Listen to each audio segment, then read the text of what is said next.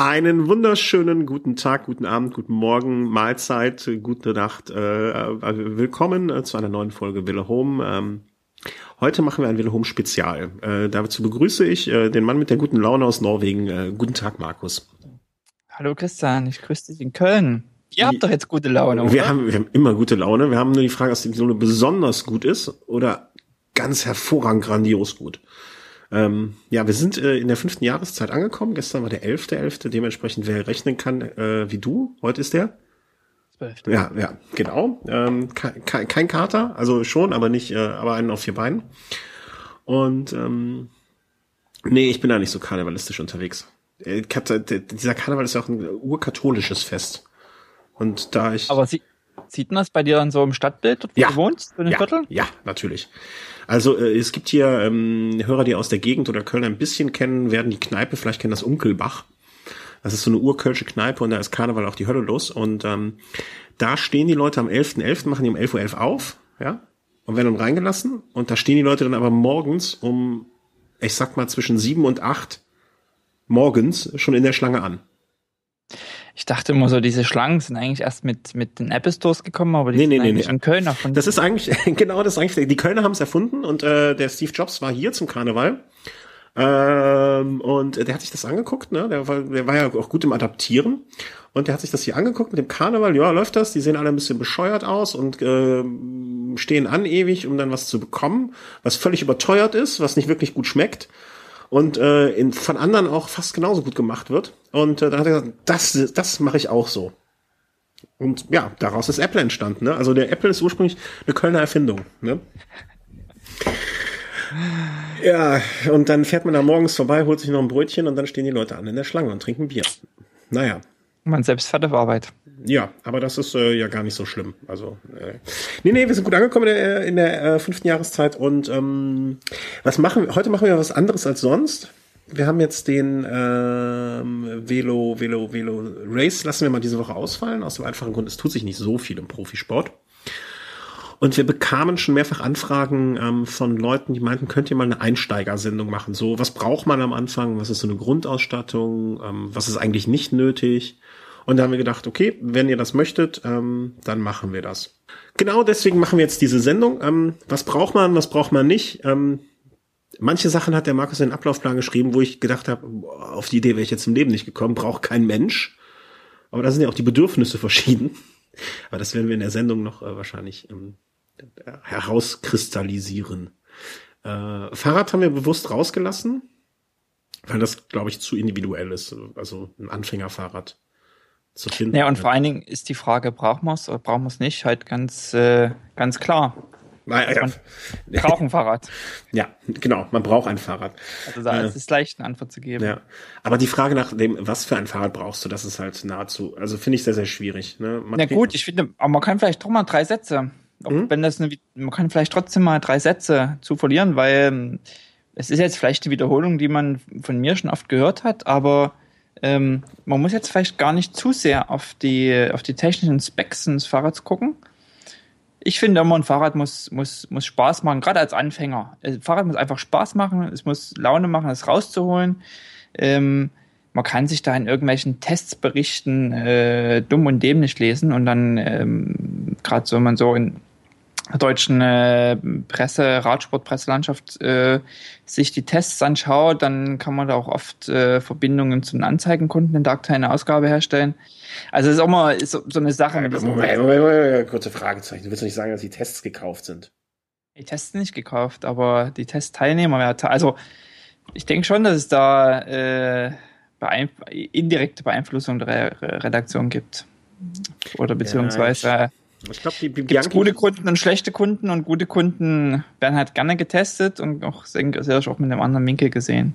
Ich will auch gar nicht sagen, dass da immer alles ganz bewusst passiert. Das passiert, denke ich, auch viel im Unterbewusstsein äh, bei den Leuten, also in, in solchen Abläufen. Aber nichts, nichtsdestotrotz, ähm, Printlandschaft funktioniert äh, nicht über den Verkauf von Zeitungen, sondern über den Anzeigenteil. Das ist die Haupteinnahmequelle und äh, da müssen die einfach ihr Geld mit verdienen. Also von daher, also wie gesagt, ich finde, wenn man ein Rad kauft und wer sich überlegt, Mensch, habe jetzt hier irgendwie immer Wille Home gehört und äh, Ich habe schon mal Bock, mich auf so ein Rennrad zu setzen und eins zu haben. Ich kann echt sagen, mein mein Rennrad, was ich mir hier vor, mein mein äh, Ducati Corse äh, Bianchi, was ich mir hier in Norwegen geholt habe, habe ich mir geholt, was mir gefallen hat. Es hatte ein, ein italienisches Rot äh, äh, und ich habe mich einfach in das Fahrrad verliebt, sah es und dachte, das will ich fahren. Klar, man kann ein bisschen auf die Ausstattung gucken, ähm, aber an sich finde ich gerade als Einsteiger ist es wichtig, man soll Lust und Laune haben, äh, um aufs Rad zu steigen und nicht so sehr auf irgendwelche Specs und Tests und äh, irgendwelche äh, Parameter gucken, die da in irgendeinem Tester wo irgendwo gemessen wurden, äh, weil man sich dann nämlich auch preislich ganz schnell, ganz weit nach oben schraubt. ähm, das ist halt dann, also lieber ein Rad kaufen und das äh, ein, zwei Jahre fahren, was man nicht, nicht so teuer war, dann kann man es vielleicht später verkaufen oder es irgendwie anderweitig einsetzen als Winterrad oder für die Rolle und dann lieber vielleicht nach ein, zwei Jahren sagen, Mensch, ich habe Laune dran gefunden, jetzt äh, weiß ich ungefähr, was ich will und ich gucke einfach mal weiter. Ja, da unterschreibe ich alles genauso. Also ich habe mein erstes Rennrad für, ich glaube, zweihundert Euro bei eBay geschossen und wollte auch erstmal gucken, ist das überhaupt was für mich? Und dann weiß man auch wahrscheinlich meistens mehr, in welche Richtung das überhaupt gehen soll. Möchte man lieber lange Strecken fahren, kurze, schnelle Strecken und so weiter. Deswegen ähm, ist unser Tipp jetzt in, in Richtung Fahrrad einfach, äh, verliebt euch in ein Rad, setzt euch drauf, fühlt euch bestenfalls wohl und dann fahrt damit. Und ob es jetzt gebraucht ist, ob es äh, neu ist, einfach mal den Sport für euch ähm, zu testen. Aber wenn ihr dann das Rad habt, ab dann müsst ihr nur noch das befolgen, was wir euch jetzt sagen. Das wird jetzt so der sozusagen der Leitfaden äh, für alles drumherum. Und äh, wir haben jetzt vorher gesagt, äh, so so wir haben uns vorher überlegt, ein Profil vielleicht. Also wir gehen jetzt einfach mal von so einem von jemandem wie uns aus, also nicht wie der Markus, sondern wie ich, so Genussfahrer, der aber auch gerne vielleicht mal bei einer Jedermann-Veranstaltung mitfährt. Ähm, der ist nicht übertreibt, also jetzt vielleicht, sagen wir mal so fünftausend bis zehntausend Kilometer, nicht so der richtige Langstreckenfahrer, aber so ein normaler, durchschnittlicher Jedermann. Ähm, wir orientieren uns jetzt, das fand ich auch nochmal ganz wichtig, ähm, und ich glaube, wir orientieren uns so, ähm, ich sag mal klimatisch auch so ein bisschen hier an der deutschen Gegend. Du bist da vielleicht so dann so ein bisschen ein Sonderfall, aber ich finde auch gut, äh, den Aspekt dann dazu zu holen. Ähm, weil es gibt ja auch so Geschichten, manche frieren schnell, manche frieren weniger schnell. Ich friere schnell, du frierst nicht schnell, aber dafür, wo du bist, ist es viel kälter und so kriegen wir das alles, finde ich, immer ganz gut abgedeckt. Und ähm, haben uns dann überlegt, dass wir so ein bisschen einfach unsere Kleiderschränke anschauen und von da aus dann mal so ein bisschen äh, dann aus den Kleiderschränken, was man sonst noch so braucht, ähm, das mal abgleichen und was Luxus bei uns ist und was man eigentlich auch wirklich braucht. Ähm, fangen wir mal an. Ähm, wenn ihr aufs Rad steigt, werdet ihr mit Sicherheit mit euren Füßen irgendwo einklicken wollen und dafür braucht ihr Schuhe. Wie viel Paar Schuhe hast du? Ähm, also hast du mehr? Du hast du mehr Schuhe als deine Frau? Also grundsätzlich habe ich mehr Schuhe als meine Frau. ähm, das, aber das, das, ich wusste, dass es so anfängt und so, so weitergeht. ähm, aber ja, aber ich, also fürs Rennrad muss ich sagen, habe ich eigentlich ähm, sogar nur drei Paar Schuhe. Aha, okay. Ähm, also ein Winterpaar, mhm. äh, diese Northwave äh, Arctic Schuhe, du weißt, was ich meine? Mhm, ich diese weiß, schwarzen. Mhm. Ja, also äh, gefütterte Winterschuhe, die, die wirklich einfach gut sind, wenn wenn es wirklich richtig kalt draußen wird. Ähm, aber ansonsten bin ich jetzt extrem lange, viele, viele Jahre, bestimmt sechs, sieben, acht Jahre mit einem paar Shimano-Schuhen gefahren, Rennradschuhen. Mhm. Äh, und habe auch eigentlich so für den Alt oder für den, ja, also für die, für die Saison habe ich auch kein Wechselpaar. Ich habe ein paar Rennradschuhe. Mhm. Ähm, meine Erfahrung ist da, ähm, klar, also irgendwie mit jedem Schuh kann man fahren. Ich finde es aber schon ganz gut, ähm, sich da ein bisschen umzuschauen, zu gucken nach einem nach einem halbwegs vernünftigen Schuh, der gut passt, also den man auch irgendwie vielleicht im Laden a- ausprobiert, ähm, also mal reinschlüpft. Ähm, gerade vielleicht als Einsteiger hat man sich, ich habe mir jetzt ein bisschen in eine Marke verschaut, wo ich weiß, okay, neue Schuhe, Rennradschuhe, von der Passform her komme ich eben mit Northwave ganz gut klar, habe mir auch jetzt ein paar neue, oder hatte mir ja schon letztes Jahr ein paar neue Sommer-Rennradschuhe von Northwave geholt. Ähm, das Problem ist, man muss eigentlich solche Rennradschuhe äh, die kann man nicht wie Alltagsschuhe ständig wechseln. Du, man muss eigentlich, eigentlich immer in demselben Schuh bleiben, mhm. äh, um den wirklich gut äh, einzusitzen. Und ich hatte ja letztes Jahr den, den Fehler gemacht, quasi kurz vor meiner London-Edinburgh-London-Geschichte den Schuh zu wechseln. Mhm. Ich habe zwar gedacht, irgendwie die, die vier, fünf Wochen zum Einfahren des Schuhs reichen, aber das ist wie bei Wanderschuhen. Äh, neue Wanderschuhe sollte man ja auch nie irgendwie auf, eine, auf seine erste dreiwöchigen Wanderurlaub mitnehmen, sondern der muss ja vorher eingetragen werden. Mhm. Äh, und deswegen ist so ein, finde ich, so ein Rennradschuh, ähm, das soll, den sollte man gut pflegen und ähm, dass er eben auch lange hält. Ähm, Dinge wie so eine Ratsche zum Beispiel, also es gibt so verschiedene Verschlusssysteme ähm, mittlerweile und ähm, da kann man auch ein bisschen schauen, was vielleicht im Laden ähm, so die ähm, am, am liebsten zusagt. Äh, das sind ja keine Schnürsenkel, die man da macht, sondern da gibt es verschiedene Systeme und teilweise in diese Systeme gehen auch mal kaputt und mhm. lassen sich teilweise auch äh, dann Ersatzteile machen, also, also austauschen. Ich habe bei meinen Rennradschuhen, die haben noch diesen, die haben quasi zwei Klettverschlüsse und äh, ganz oben als letzten Abschluss haben die quasi so eine Ratsche, also so eine, so ein, mhm, so ein ähm, wie beschreibt man das? Es ist wie, ich muss immer dran denken, das Ding, was ich nie bedienen kann, ähm, so eine Art äh, Seilzugsystem, wie heißt das? So ein Spanner, so ein Schnellspanner. Das ist ein bisschen wie ein Schnellspanner. Ja, genau. Ja, ja. Ähm, ja. Nur, dass, dass ich den zu und wieder aufkriege beim Schuh und es nie bei dem anderen äh, hinbekomme. Es ist eine Art Schnellspannersystem, was man dann auch ganz einfach während der Fahrt neu justieren kann, nachstellen kann und öffnen kann. Ähm, gibt's so in der Form, glaube ich.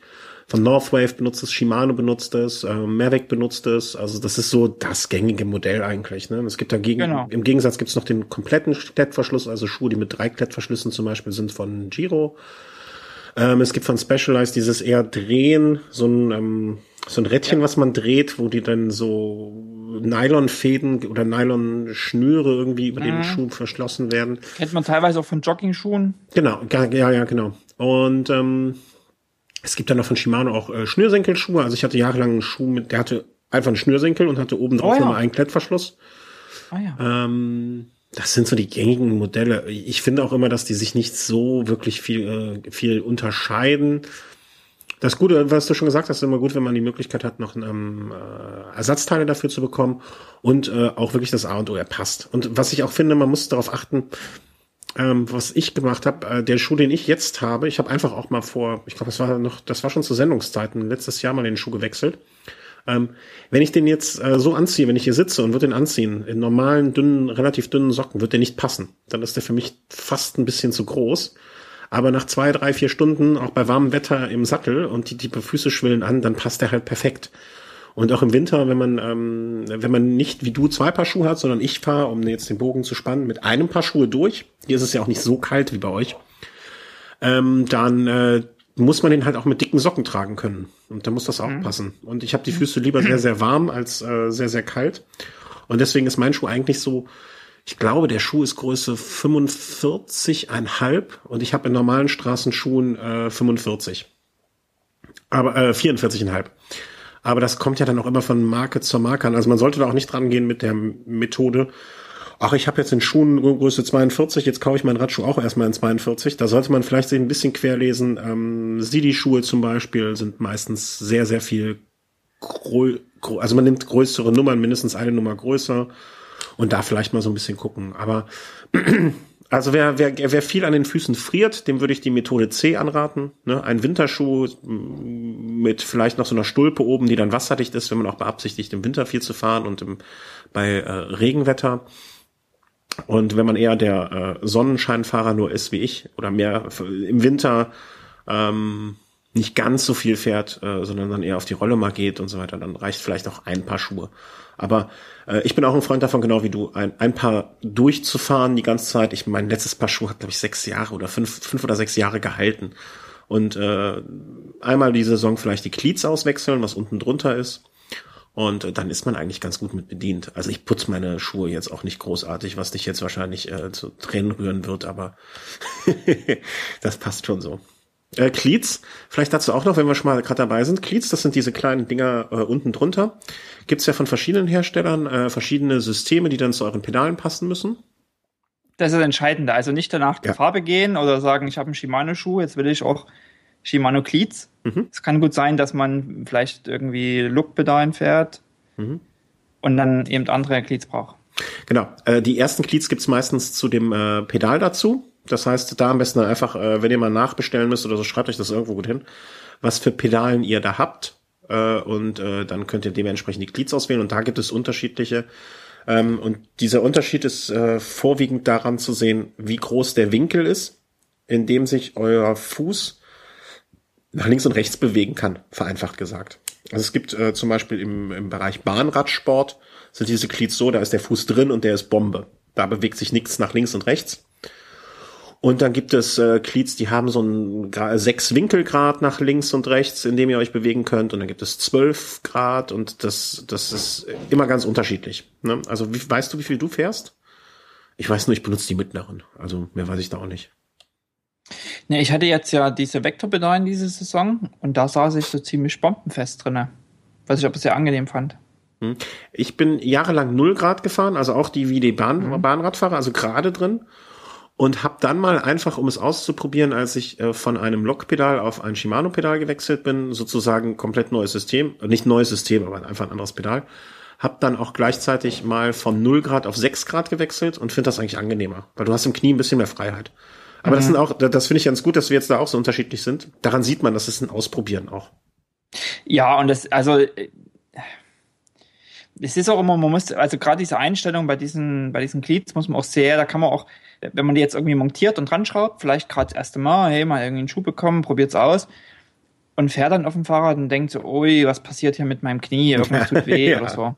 Also es, da, da ist auch viel Einstellungssache gefragt. Da muss man schon teilweise auch, wenn man das das erste Mal macht und ausprobiert, wie man vielleicht da eine gute Position halbwegs drin hat, ähm, viel Zeit investieren und auf den ersten Touren am besten auch immer dann das entsprechende Werkzeug dabei haben, dass man unterwegs auch mal nachstellen kann. Ähm, denn das ist immer eine, eine Geschichte, man kann das ausprobieren, man kann sich da irgendwie auch mal aufs Rad setzen und mal drei Umdrehungen rückwärts drehen, irgendwie im Keller und gucken, ja, das passt. Ähm, ich fühle mich, es fühlt sich bequem an, aber sobald dann vielleicht irgendwie eine halbe Stunde auf dem Rad sitzt und fährst, kann es schon sein, dass diese, die Auswirkungen schon ganz anders sind, mhm. äh, von, von der Fußstellung einfach. Mhm. Ja, äh, und äh, zieht die Schuhe aus, wenn ihr was an den Glieds verstellt, weil sonst passiert es euch wie mir, dass ihr dann einfach umfallt, wenn ihr versucht, den am Fuß befindlichen, äh, den äh, am Fuß befindlichen Hast du ernsthaft Schuh. Probiert? Ja klar, einmal hat's geklappt, beim zweiten Mal lag ich da. Ja, also Schuhe ausziehen. Ich hatte da so Überschuhe an und ich hatte keinen Bock, das auszuziehen und dann rum und her gefrummel und dann habe ich es versucht und dann ist es beim das ist böse, nichts Schlimmes passiert. Okay, wir haben Cleats, äh, das heißt, wir haben Schuhe, das heißt, wir sind mit Bei den Schuhen würde ich mal ganz kurz noch auf äh, ja. eine Sache eingehen. Ähm, also die Schuhe sind auch in der Regel, also man muss ja nochmal unterscheiden zwischen Mountainbike-Pedalen und okay. ähm, und äh, Rennradpedalen. Also Rennradpedalen hat man ja eigentlich nur die Sohle, die ist ganz glatt äh, mhm. und dann hat man den Glied unten dran. Währenddessen Mountainbike-Pedalen ja eher, gerade wenn man da eher vielleicht mal im Gelände raus muss, äh, haben die quasi in der Regel unten ein größeres Profil auch dran, die Mountainbike-Schuhe. Äh, sind also grundsätzlich ein bisschen anders äh, vom unteren Aufbau her. Äh, in, äh, in Rennradschuhen kann man in der Regel nur schwer, ganz schwer laufen. Mhm. Also was heißt, als Anfänger ist es extrem ungewohnt, wenn man das dann ein paar Mal gemacht hat, ist kein Akt, aber es ist erstmal ungewohnt. Viel Laufen bedeutet aber auch, man macht die Glieds kaputt mhm. und man macht sich unter Umständen auch äh, die Sohle kaputt, also man muss schon ein bisschen aufpassen, ähm, wenn ich jetzt irgendwie unterwegs bin, dann ziehe ich zum Beispiel im Hotel in der Regel meine Rennradschuhe erst irgendwie, wenn ich, wenn ich irgendwie rausmache, an. Ja, und nicht schon irgendwie oben, drei Etagen weiter oben äh, zum, ja, im, ja. im Zimmer und geht dann noch frühstücken und äh, guter, guter, guter Hinweis, ja.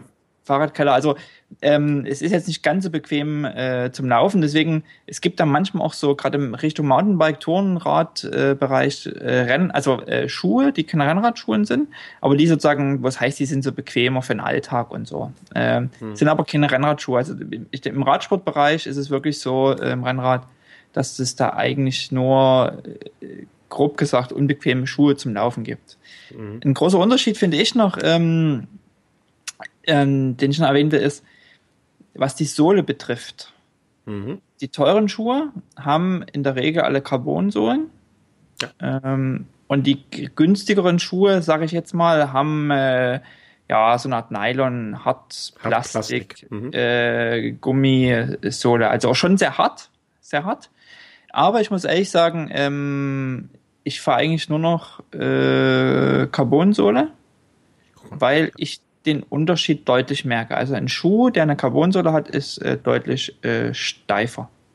Das ist, äh, also ist, keine, ist jetzt nicht unbedingt eine Gewichtssache, finde ich. Das ist auch nicht unbedingt eine optische Sache. Wenn man jetzt im Laden steht und vielleicht schaut, hey, warum brauche ich denn Carbon am, am Schuh? Ist das jetzt Quatsch und so?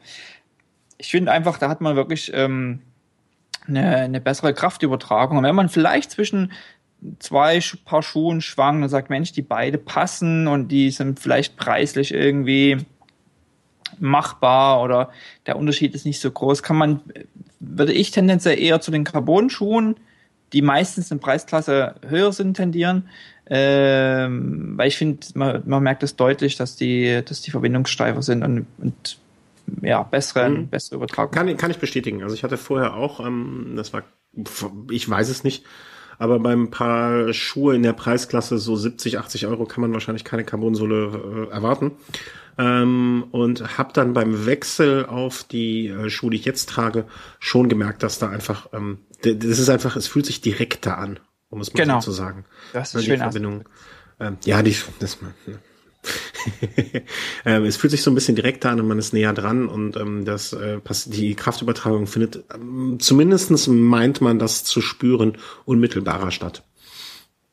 Ähm, das stimmt schon. Ja, genau, wenn wir so Preisklasse, also wir bewegen uns so bei Nicht-Carbon-Schuhen, würde ich sagen, so im, im, im hohen zweistelligen Bereich, die man wahrscheinlich so sechzig, zwischen sechzig und hundert Euro kann man schon ein paar okaye Schuhe bekommen.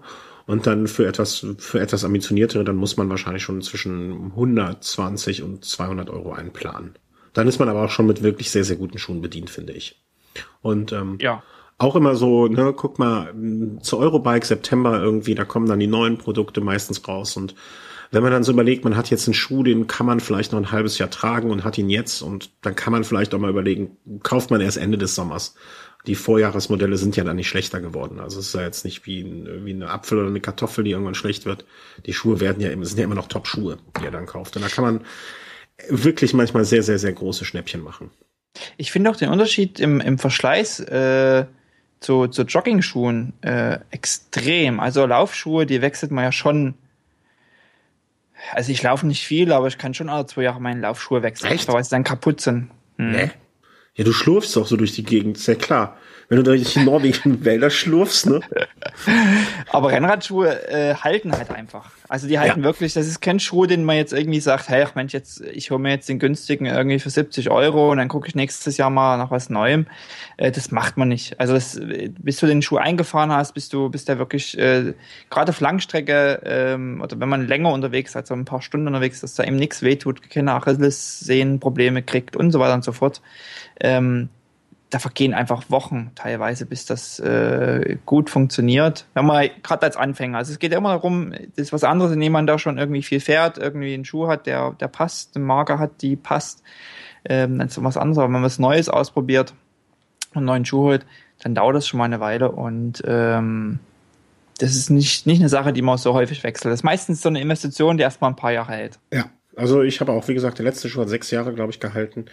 Und ähm, mit den Schnäppchen nochmal, ich habe gerade mal nachgeguckt, also ich habe zum Beispiel meinen Schuh damals als Schnäppchen bekommen für achtzig Euro, der vorher zweihundert gekostet hat. Also wenn man da ein bisschen Timing hat und vielleicht auch ähm, nicht unbedingt äh, es so auf den letzten Tag ankommen lässt, sondern einfach mal sagt, ich gucke jetzt mal, guck mich jetzt mal um, ähm, da kann man eigentlich meistens ganz gut ähm, ein gutes Paar Schuhe für gar nicht allzu viel Geld auch dann bekommen.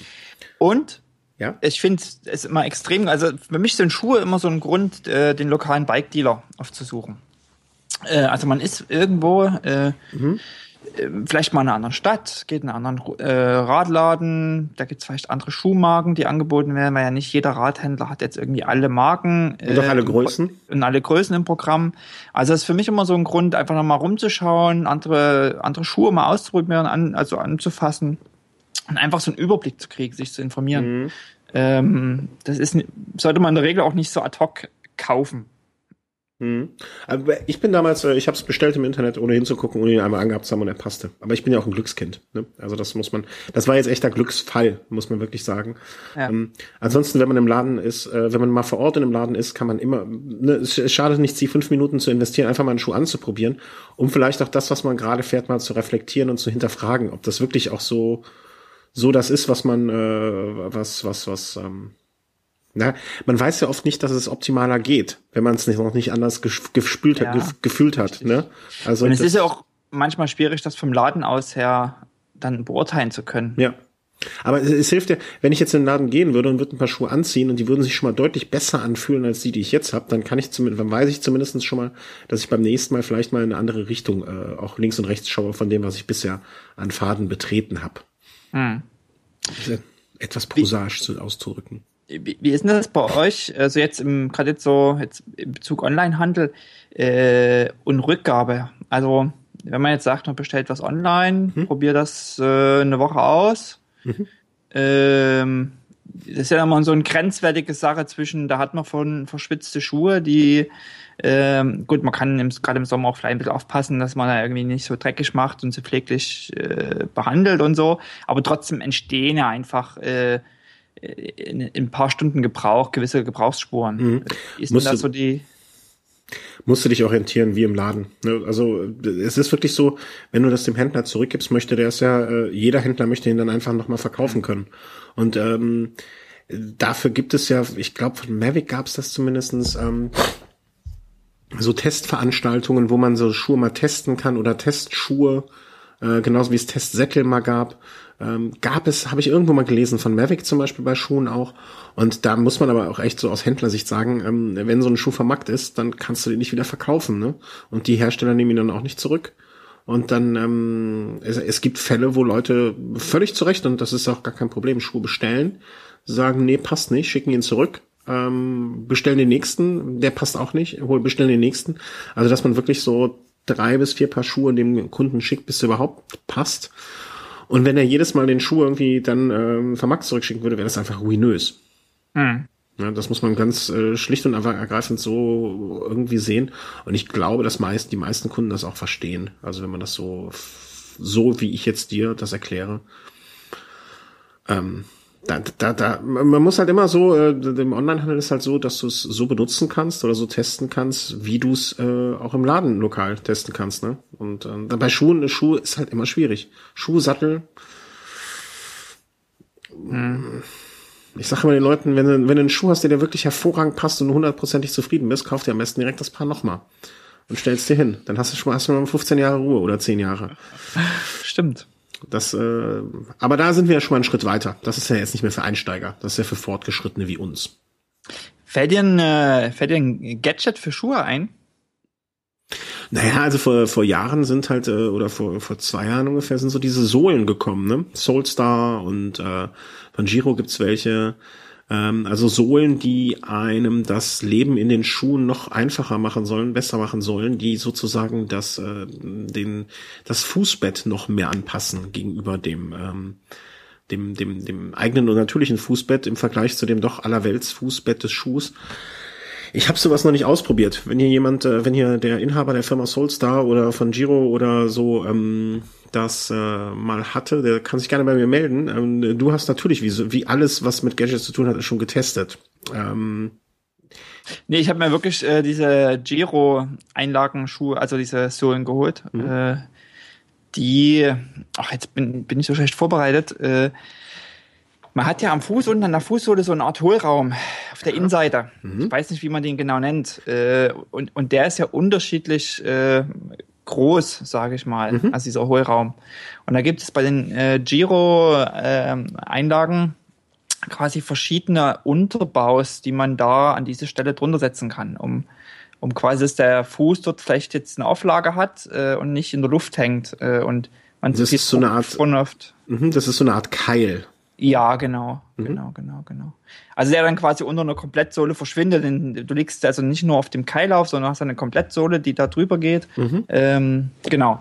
Also das ist so eine, aber das ist dann schon wirklich auch, das ist schon fast nicht mehr Einsteiger. Äh, also das ist das Fußgewölbe übrigens, worüber du sprichst. Du, ah, äh, also, Wikipedia? Nee, nee, das äh, äh, weiß man halt so, ne? Ähm. Ja, ja, ja. Du hast, ich habe erst mal gerade jemanden googeln gesehen. Ganz hektisch. Nee, nee, nee. Ich, ähm, nee, aber ich hab, meinte eigentlich ein äh, anderes Gadget für, für Schuhe. Äh, warte, dann lass mich noch äh, überlegen. Also Schnürsenkel, bunte Schnürsenkel ist albern, irgendwelche Lichter am Schuh ist albern. Ähm, Heizungen sind albern. Heizungen sind extrem albern. Ähm, nee, sonst also, wusste ich nichts. Ja. Ähm, und zwar habe ich im, im Sommer ähm, in Italien hat da einer unserer Bike Guides äh, ähm, solche Gummiüberzüge für die Glieds. Also wenn ah, wir angehalten äh. haben an einem Café, ja. äh, man vom Rad steigt, äh, hat er sofort, äh, um seine Glieds äh, zu schützen, ähm, sich so eine Art Gummiüberzüge äh, drüber gemacht. Was waren das für Glieds, weißt du das? Ähm, also was hatte der für ein Pedalsystem? Mm, nee, weiß ich nicht. Es gibt nämlich für, für Shimano S P D-Pedale gibt's sogenannte Schutzkappen für Cleats, nennt sich das. Das kann man darüber ziehen, ja. um seine, ähm, seine Cleats sozusagen zu schützen. Ähm, Und im Gegensatz zu, zu also diese, diese Einlagen von, von Giro, die kosten auch mal vierzig, fünfzig Euro, würde ich fast sagen. Ja, ungefähr. Also ist schon so eine, eine höhere Preisklasse, ist schon ein halber Schuh, sag ich mal. Mhm.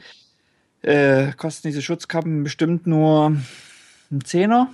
Äh, ja, zehn, zehn. Also je nachdem, was das für ein System ist und was das für Schutzkappen sind, ähm, bist du dann mit einem Zehner dabei. Das stimmt wohl. Genau. Also das ist so eine Sache, die, ähm, die kann man sich dann auch mal... Habe ich selber nicht, äh, aber steht auf meiner äh, Shoppingliste. Ich, ich habe ja hier eh noch ein paar Sachen, die ich dir schicken muss. Mal gucken. Äh, vielleicht, äh, du hast ja auch bald Geburtstag. Vielleicht kann ich das ja mal erwähnen, dass wenn die Hörer Geburtstagsgeschenke machen möchten, ne? ähm, ich werde auf meinen Geburtstag dann auch ausreichend oft hinweisen.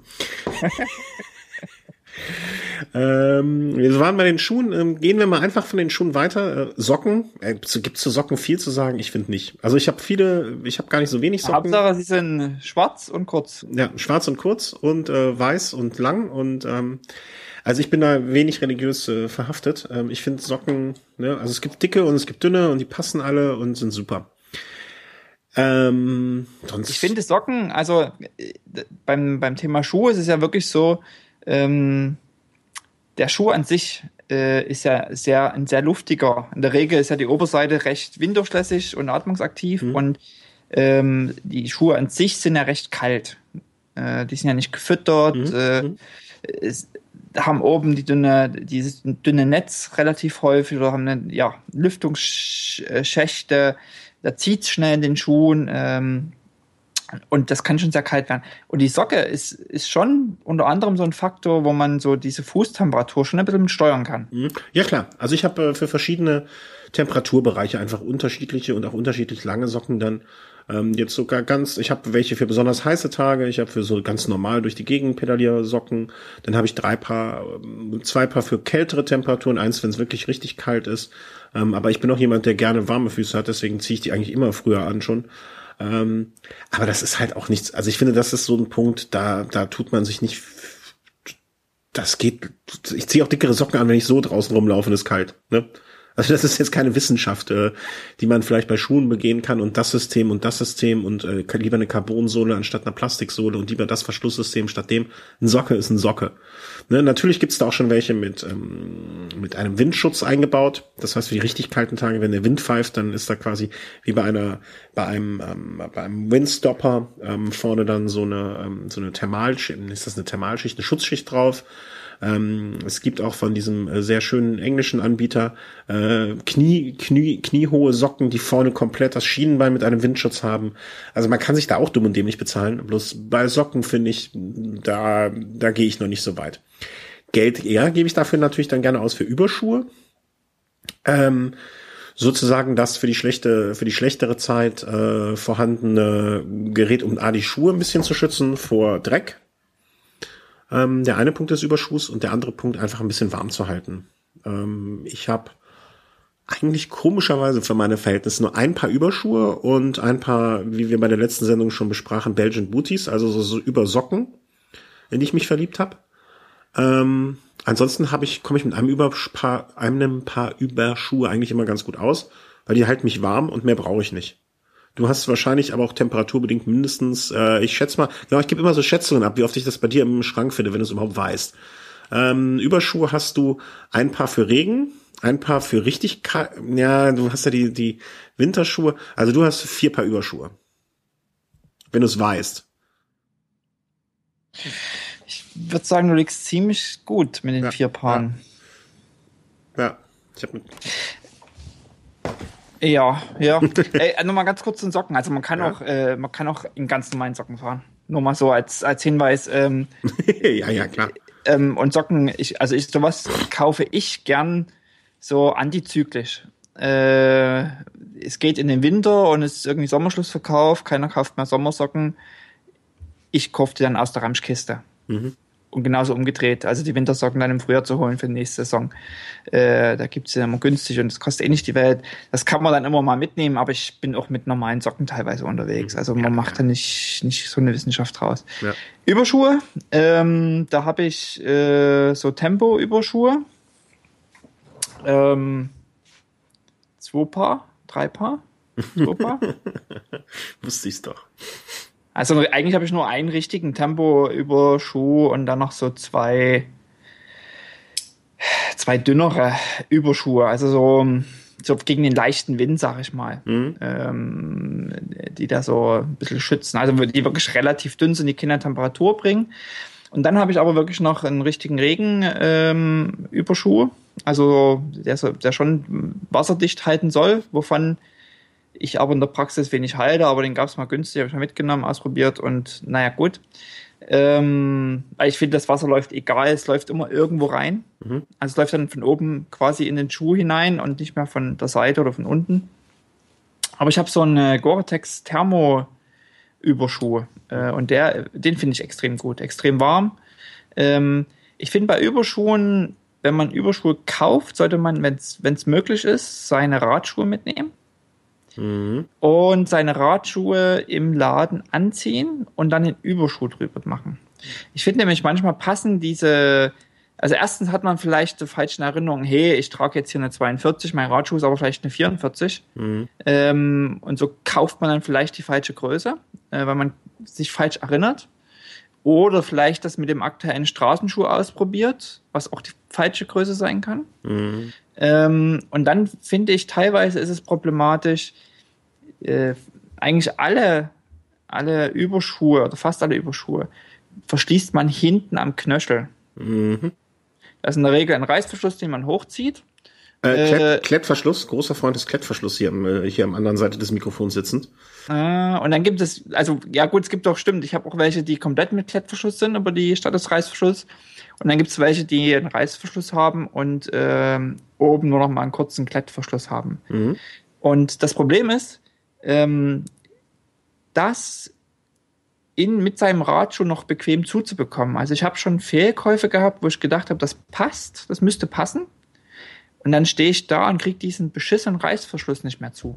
Mhm. Einfach weil das zu sehr spannend, zu, so, zu straff ist.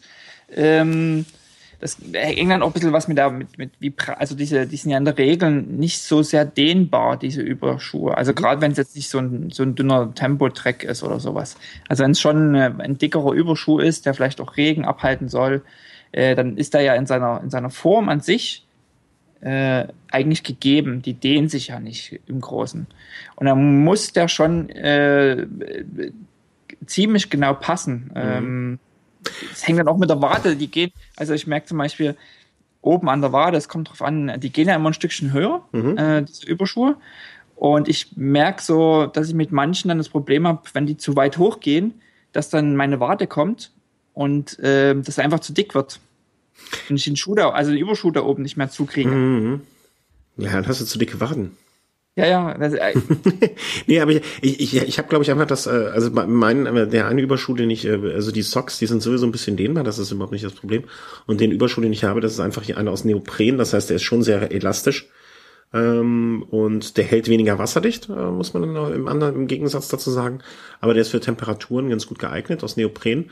Und dadurch, dass der halt relativ, äh, ja, dehnbar ist, bin ich in diese Probleme noch nie gestoßen. Das ist komisch. Und er ist hinten auch ein kompletter, Re nicht äh, Reißverschluss, sondern Klettverschluss.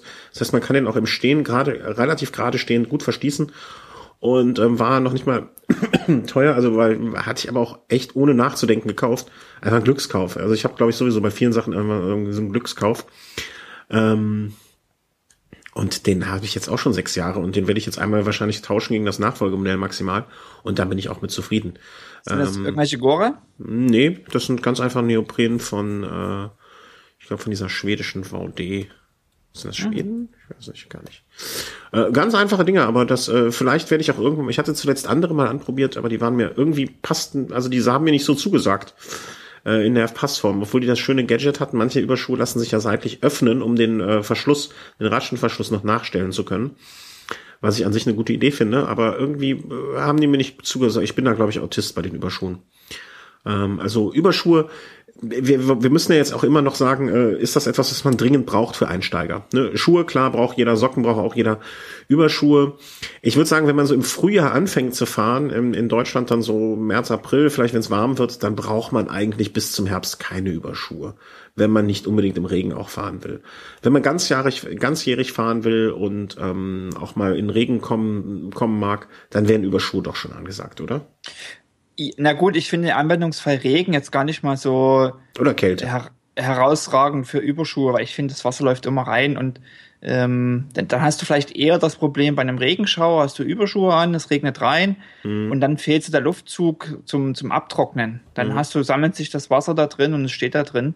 Ähm, ich finde einfach Kälte, also Kälteschutz und Wind, Wind, Windschutz, ähm, das ist so ähm, für mich der entscheidende Faktor, Überschuhe anzuziehen. Mhm. Wobei hier der Wind jetzt ja auch nicht so eine Rolle spielt wie bei euch.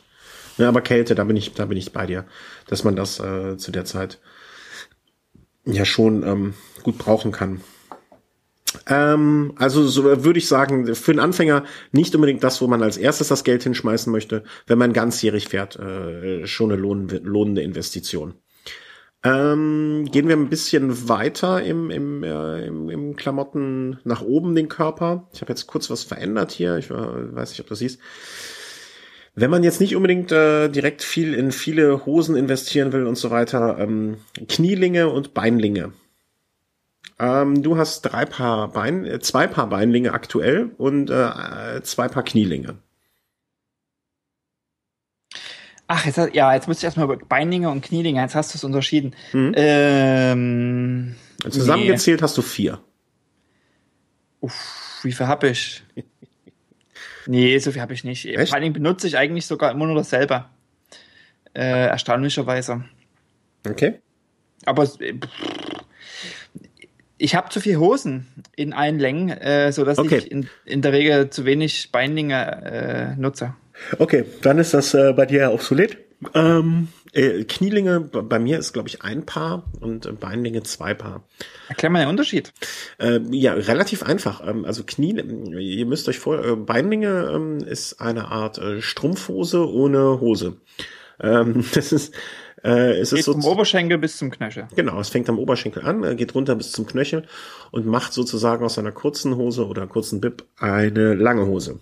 Für die, der Anwendungsfall ist eigentlich für die, die nicht oft genug bei kaltem Wetter fahren und sich deswegen keine lange Hose für größere Summen kaufen möchten und deswegen aus ihrer kurzen Hose eine lange Hose machen möchten und oder ihr fahrt längere Strecken und fahrt morgens im Kalten los und dann kommt ihr äh, in wird's warm und dann äh, wird's euch zu warm und dann zieht ihr die Hose zieht ihr den Beinling unterwegs aus und äh, abends, wenn es wenn ihr immer noch unterwegs seid, vielleicht auch wieder den umgekehrten Weg, wo ich sagen muss, das ist mir noch nie passiert. Ähm, sozusagen eine eine Hosenverlängerung, vereinfacht gesagt, Knielinge enden knapp unterm Knie. Ähm, das ist sozusagen die kürzere Variante des Beinlings und äh, gleicher Anwendungsfall, nur dann halt für etwas wärmere Temperaturen. Und man hört auch immer wieder, dass äh, naja, man im Alter vielleicht ein bisschen anfälliger wird an den Knien und Temperaturen und äh, so könnt ihr dann die Knie auch noch schützen. Ähm, gibt es noch gar nicht so lange, habe ich letztens gehört, Knielinge. Ähm, auch die Dreiviertelhose gibt's auch noch gar nicht so lange. Also ich finde ähm, vor allen Dingen, also ich habe ich habe zwar auch lange Hosen, aber ich finde so die Idee des äh, Bindings finde ich ganz nett. Ich habe auch meine Bindinge so, dass ich sie übereinander anziehen kann. Ich könnte mich also wirklich mit meinen Sommerhosen und Bindingen äh, wirklich unter für arktische Temperaturen fast äh, tauglich machen. Und ähm, ja, ich nutze das ganz gerne. Also das vielleicht. Hast du dich jetzt gerade eingeladen, um mal hier hochzukommen? Nee, nee, nee, nee, keine Sorge, keine Sorge. Ähm, der Test. Glück gehabt. Äh, äh, nee, also ich, ich komme mit so Beinlingen und äh, Knielingen komme ich ganz gut klar. Das liegt aber auch vielleicht daran, dass ich nicht so viele und so gute lange Hosen habe. Ähm, das ist, und man ist halt schon ein bisschen flexibler. Also wenn ich eine R T F hier fahre und man fährt morgens um vielleicht sechs los und es ist irgendwie noch so im März, April oder im April, Mai und dann kann es ja morgens schon noch kühler sein, aber im, Tag, im Laufe des Tages wird's wärmer.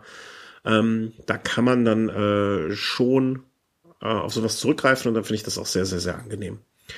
Ob man jetzt als Anfänger unbedingt mit Knielinge braucht, wage ich jetzt mal zu bezweifeln. Ähm, ein paar Beinlinge kann nicht schaden, aber da würde ich auch wieder genauso wie bei den Überschuhen sagen, wenn man Ganzjahresfahrer ist. Wenn man jetzt erstmal so in die erste Saison fährt, im Sommer fährt. Ich finde, ähm,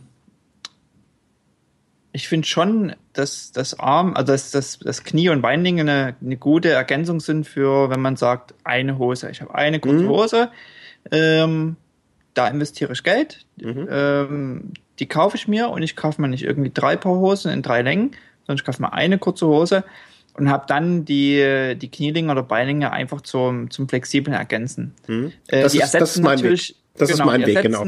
Natürlich nicht eine, eine, eine, eine Thermo-Winterhose, aber ich finde gerade so, ich habe das Gefühl, dass Doch, wir auch... Bei mir schon, zum Beispiel. Bei dir, ja, oder brauchst du auch natürlich obenrum, also eine kurze Hose, die entsprechend dick ist, oder zwei kurze Hosen, oder? Ja, ich, ich, ich fahre mit kurzer Hose und dann gegebenenfalls noch eine Unterhose mit Pad drin. Und dann komme ich mit Beinlingen eigentlich, gegebenenfalls zwei Beinlingen, komme ich, und im schlimmsten Fall, also mit Temperaturen, wo ich wirklich mit Eiszapfen am, im Gesicht nach Hause komme, dann zwei Hosen übereinander. Aber so komme ich, obwohl ich auch eine Thermohose habe, Ähm, die aber aus unerfindlichen Gründen gar nicht so gerne anziehe, äh, komme ich, würde ich so hier, zumindest, aber das liegt auch an den Temperaturen hier, dass hier meistens sehr, sehr mild ist, äh, würde ich so durch den Winter kommen. Mhm.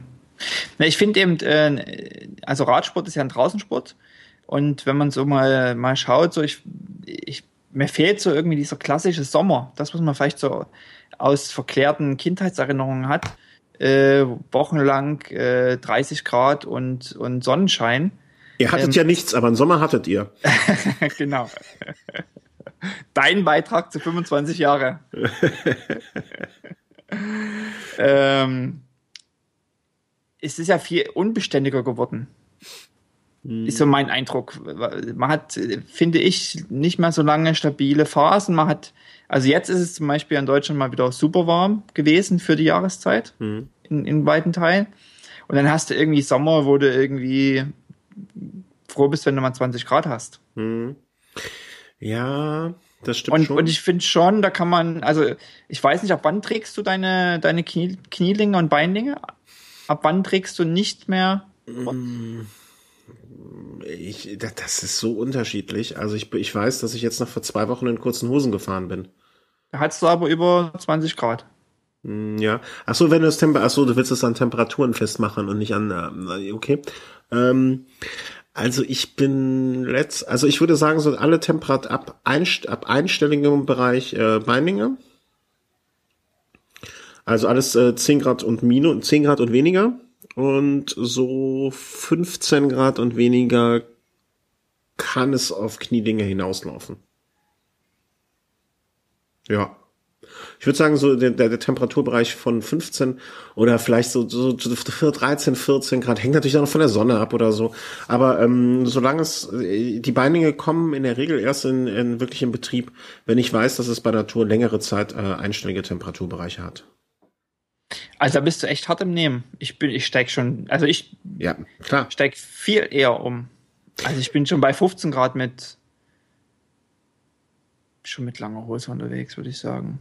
Aber das, das ist ja schön, dass man den Unterschied auch mal sieht. Dann, das heißt, ein Neuling muss sich vielleicht dann auch erstmal so Gedanken machen ähm, oder fährt vielleicht auch einfach mal los in kurzer Hose und guckt da mal, in welchem Temperaturbereich fängt es an. Wiederum andererseits, da sind wir auch unterschiedlich. Da, du bist am Oberkörper wesentlich ähm, wesentlich weniger Kälte, kälteempfindlich, wo ich halt obenrum dann immer schon mehrere Schichten anhab, ähm, weil ich bestehe ja nur aus Haut und Knochen. Das ist halt das Ding. Ja, das, das, du Hungernagel, du Hungernagel. Ist, Haken, Hungerhaken. Ähm, Hungerhaken. Sarg, du bist mein Sargnagel und ich bin mein Hungerhaken. Genau. Ähm, ja, aber so ist das, dieses Kälte, ich finde, dieses Kälteempfinden ist dann auch so von Körperteil zu Körperteil unterschiedlich bei jedem, jedem anderen. Und, ähm, ich ich merke, dass ich schnell an den Oberschenkeln friere.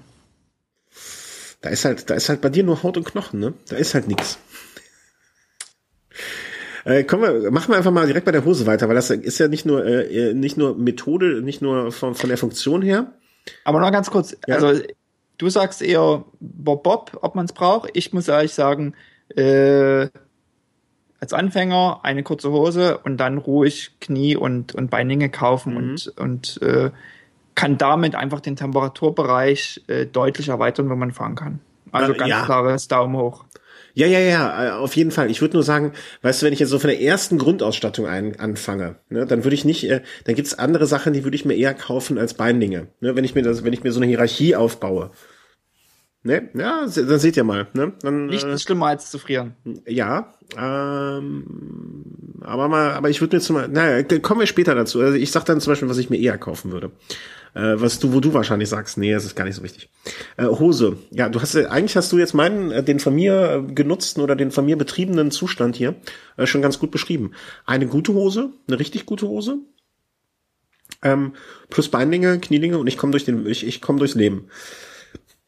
Ähm, Leute wie du, die untenrum gern frieren ähm, und die auch in kälteren Gefilden sind, haben dann eine Dreiviertelhose noch, die haben noch eine lange Hose, die haben noch eine lange Thermohose. Ähm, man kann auch, wenn man zwei Hosen hat, also ich benutze auch manchmal zwei Hosen, dann zwei Hosen übereinander, dann ist es einfach noch ein bisschen wärmer. Es gibt kurze Thermohosen, ähm, es gibt eigentlich unzählige Varianten. Also man kann ja gar nicht aufhören. Es gibt mit und ohne Träger. Ich finde, für den Anfang sollte man sich eine gute Hose leisten. Ähm, Mit, und wenn man nicht direkt am Anfang dreimal die Woche fährt, reicht das auch erstmal. Vielleicht noch eine zweite, die nicht ganz so teuer ist zum Wechseln, das ist mal für die kleinen Runden, dass man so ein bisschen Abwechslung drin hat, aber ansonsten reicht das erstmal aus. Welche Preisklasse empfiehlst du? Ähm, ist schwierig zu sagen. Also es gibt ja Hosen, ähm, also das dann nach oben ist, da gibt's ja quasi kein, kein Ende. Ich habe zuletzt Hosen für vierhundert Dollar gesehen. dreihundertdreißig Euro braucht man jetzt gar nicht lange suchen. Ich denke mal, die Preisklasse zwischen hundert und zweihundert Euro ist wirklich sehr, sehr, sehr, sehr, sehr verbreitet. Ähm Also ich ich würde für eine Hose, glaube ich, für eine gute Hose würde man zwischen hundertzwanzig und hundertsechzig Euro anlegen. Würde ich, glaube ich. Da liegt man aber schon ganz schön weit oben. Da hat man schon... Ja, das ist das ist eine gute Hose, mit der ich auch acht Stunden fahren kann. Ich habe aber auch Hosen hier, die deutlich günstiger sind. Und äh, man kann auch für sechzig, siebzig Euro eine Hose, äh, mit der man dreistellige Kilometerbereiche abdecken kann, ohne Probleme äh, kaufen. Also ich ich ich finde, man man braucht da auch nicht äh, so viel zu investieren. Ähm, ich habe einmal mehr investiert jetzt äh, in eine gute Hose und äh, habe den Unterschied einfach für mich deutlich gemerkt. Ne, aber das kann auch bedeuten einfach, dass die Hosen nicht vorher da alle einfach scheiße waren, selbst für das Geld. Äh, möchte ich gar nicht ausschließen. Ähm, ich würde sagen, so, äh, wer sich sicher ist, dass er dieses Hobby mehrere Jahre ausüben will und mal sich was Gutes gönnen will, sollte zwischen, ja, sagen wir vielleicht zwischen hundert und hundertfünfzig Euro ausgeben. Ähm, ansonsten einfachere Hosen zwischen sechzig und hundert Euro tun's auch. Also für den Anfang, wenn ich jetzt anfangen würde, wüsste nicht, ist das was Hobby, was ich lange betreiben würde, äh, sage ich, gib sechzig Euro für eine Hose aus und das war lange für den Anfang. Also ich denke, eine Hose für hundert Euro irgendwo im Schlussverkauf für, für siebzig gekauft, ist man, ist super, ist man denke ja. ich, sehr gut bedient. Ja. Ähm, zumal man muss ja auch, also alles, was so Teambekleidung ist, ähm, die, die kommen ja in der Regel aus zwei, drei Fabriken. Mhm. Ich war ja jetzt in Italien bei Moa Sport, die hinter Nalini stehen oder die das Label Nalini haben, aber die Firma, die das herstellt, heißt ja Moa Sport. Und dann gehst du so durch die Produktionshallen und dann siehst du irgendwie Also irgendwie fünfzig Prozent, sechzig Prozent äh, vom, vom Tour de France äh, Starterfeld, äh, was dort produziert wird, dann siehst du Rafa, was dort produziert wird. Dann äh, siehst du, dass dort äh, Bianchi, also alles, was so Bianchi Milano oder diese Serien sind, wird dort produziert. Es kommt am Ende, klar, ist dann gibt es dann auch Differenzen, ein bisschen im Material, ähm, aber das kommt, ist schon alles ein ähnliches äh, Qualitätslevel, würde ich jetzt mal sagen. Mhm. Man kann die nicht alle miteinander vergleichen und da gibt es verschiedene Pads und äh, also das ist, Einsätze in den Hosen und mhm. da gibt es verschiedene Qualitäten und verschiedene Formen und da muss man auch ein bisschen schauen, was einem passt. Aber an sich, sage ich mal, sind die Hosen, da, da muss man auch viel ausprobieren, wie die eigenen Sitzknochen sind und, und wie das so, wie die Hose sitzt. Wovon ich auf jeden Fall die Finger lassen würde. Mhm. Äh, sind irgendwie fünfzehn Euro alt, die Hosen. Ja, ja, ja nee, das, da, da kriegst du auch das, was du bezahlst und das, das taugt nichts. Nee. Also es ist äh, das, ja, rausgeworfenes Geld. Ja, definitiv. Äh, Unterhose, unter der Hose? Nochmal ganz kurz zu Hosen. Ja, also ah, ja, ja, ähm, Standard ist halt wirklich eine kurze, gerade in Deutschland, eine kurze Hose zu haben und die dann äh, entsprechend äh, auszuweiten auf äh, also mit, mit Knielingen und Beinlingen. Du hast die ganzen Varianten angesprochen, was es gibt. Ähm, ich habe noch, also mit was ich wirklich viel fahre, sind äh, im Winter oder im Herbst äh, lange gefütterte, also angeraute, mhm. äh, lange Hosen. Ja.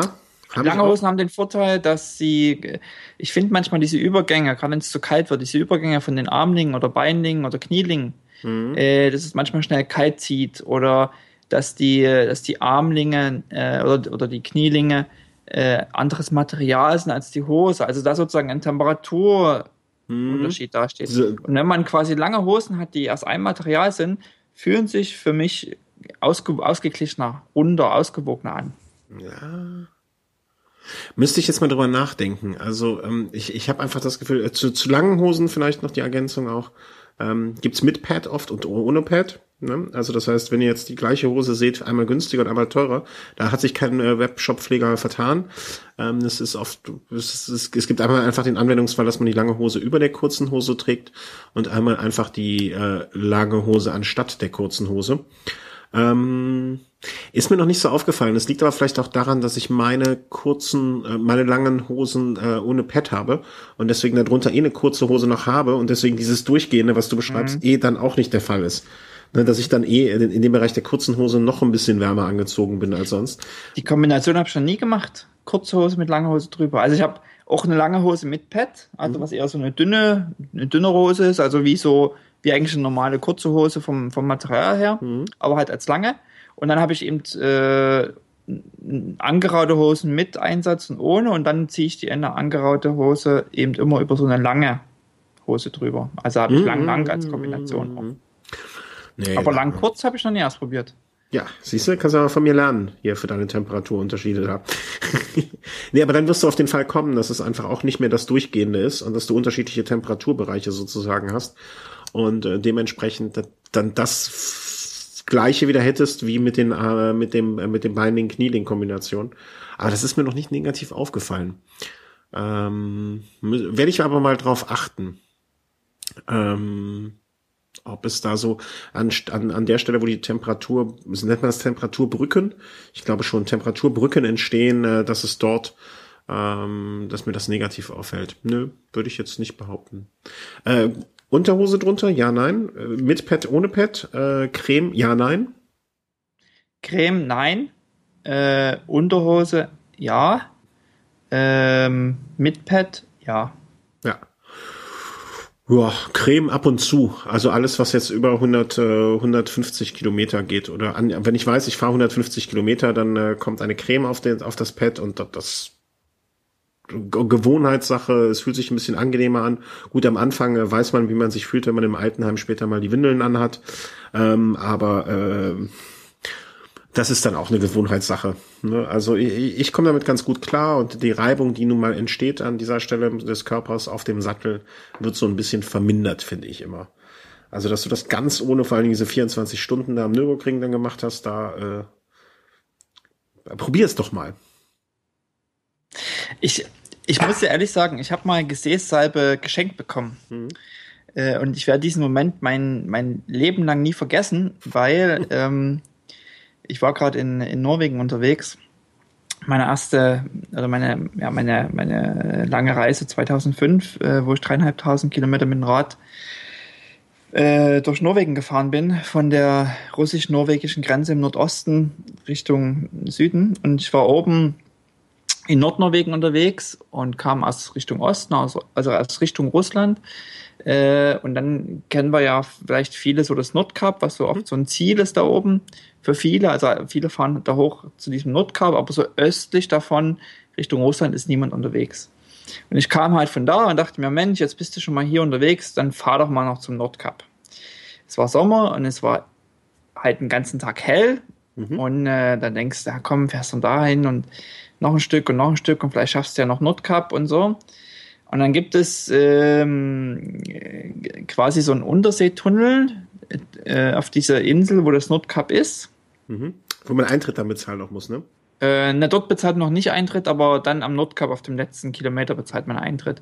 Aber das ist noch so ungefähr fünfundzwanzig, dreißig Kilometer vorm Nordkap. Muss man durch einen acht Kilometer langen Unterseetunnel, mhm. äh, der aber so acht Prozent Gefälle hat auf zwei Kilometern, dann so irgendwie vier Kilometer geradeaus geht und dann wieder zwei Kilometer mit acht Prozent Steigung. Und wenn du das mit dem Fahrrad machst, äh, was schwer beladen ist, also mit Zelt und Gepäcktaschen und, und Lenkertasche und Fotoausrüstung und Kocher und Werkzeug und Klamotten, alles, was man so mit hat, äh, ist das eine extrem anstrengende Geschichte. Ich bin aus dem Tunnel raus.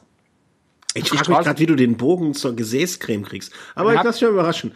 Und hab die, hab die Straße geküsst, weil ich war so fix und alle. Ich war so fix und alle, wie ich lange nicht war. Mhm.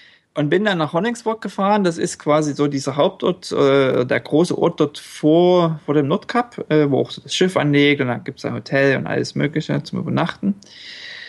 Und ich war, ich war fix und alle. Ich hatte Hunger, Ast und äh, Durst. Und es war irgendwie schon abends um zehn und dann kommst du dort nach Honningsvåg, bist völlig fertig und hast eine Tankstelle und denkst, okay, jetzt nur noch in diese Tankstelle rein und dir eine Cola und ein Eis holen und erstmal gucken, dass du wieder auf, auf deinen Energiehaushalt erfüllst. Und dann triffst du dort in dieser Tankstelle zwei Radfahrer, die sagen, ha, unsere Reise ist ja gerade zu Ende und äh, wir nehmen jetzt das Boot zurück und äh, also Hurtigruten, die halten da oben an und ja, wir nehmen es, es äh, Boot zurück. Und ich war nicht nur körperlich fertig, sondern mir tat da auch der Arsch ziemlich weh. Mhm. Und man unterhielt sich und dann schenkte mir quasi der eine der beiden Radfahrer damals in äh, zweitausendfünf äh, quasi seine Gesäßcreme, weil er die ja nicht mehr brauchte. Und äh, quasi an den Moment, so wenn man also völlig einen Hungerast hat und froh ist, da was zu essen zu kriegen und dann so eine Begegnung mit anderen Radfahrern. Creme gegessen. Nee, äh, da habe ich meine erste Gesäßcreme äh, bekommen quasi. Okay. Und war nix. Naja, das Problem ist, wenn du immer wund bist ähm, und es weh tut, äh, hilft dir die Gesäßcreme auch nicht mehr so sehr. Ja. Also es ist ja so eine präventive Geschichte, dass genau. du nicht erst wund wirst. Mhm. Das ist keine Wundheilcreme. Nee, nee, nee, nee, dann ist es zu spät. Dann ist es zu spät. Äh, ja... Nee, aber das, das, das kann ja jeder halten, wie er will. Also ich bin auch... Ähm es gibt auch Leute, die sagen, keine Unterhose an. Äh, ich finde das zum Beispiel beim, beim Spin habe ich auch keine Unterhose an. Ich finde aber, dass dieses, dieses, dieses Ding mit Temperaturunterschieden, äh, ich trage halt oben auch ein Unterhemd. Mhm. Und wenn ich jetzt oben ein Unterhemd habe und selbst ein kurzes Shirt und unten nur die Hose rum, ist mir der Temperaturunterschied zu groß. Also da oben zwei Lagen, unten nur eine Lage, das ist, da fühle ich mich nicht wohl, ist mir zu kalt dann oder, also. Ich mache das aber auch ab- ausgewogen. Äh, ich mache das auch abhängig von den Temperaturen. Also ich fahre nicht immer mit äh, Unterhose und Pad drin. Ähm, wenn es äh, wenn's, äh, wenn's warm genug ist, fahre ich auch ohne. Also das, äh, das ich, ich benutze das, äh, ich benutze das eher so als zusätzlichen, äh, als zusätzliche Geschichte für die Temperatur. Äh, das ist so bei, bei, bei mir der primäre Grund. Und ähm, wie gesagt, bei bei langen Strecken äh, kommt eine Creme auf den, auf das Pad, äh, entweder auf das Unterhosenpad oder auf das äh, auf das Kurzhosenpad.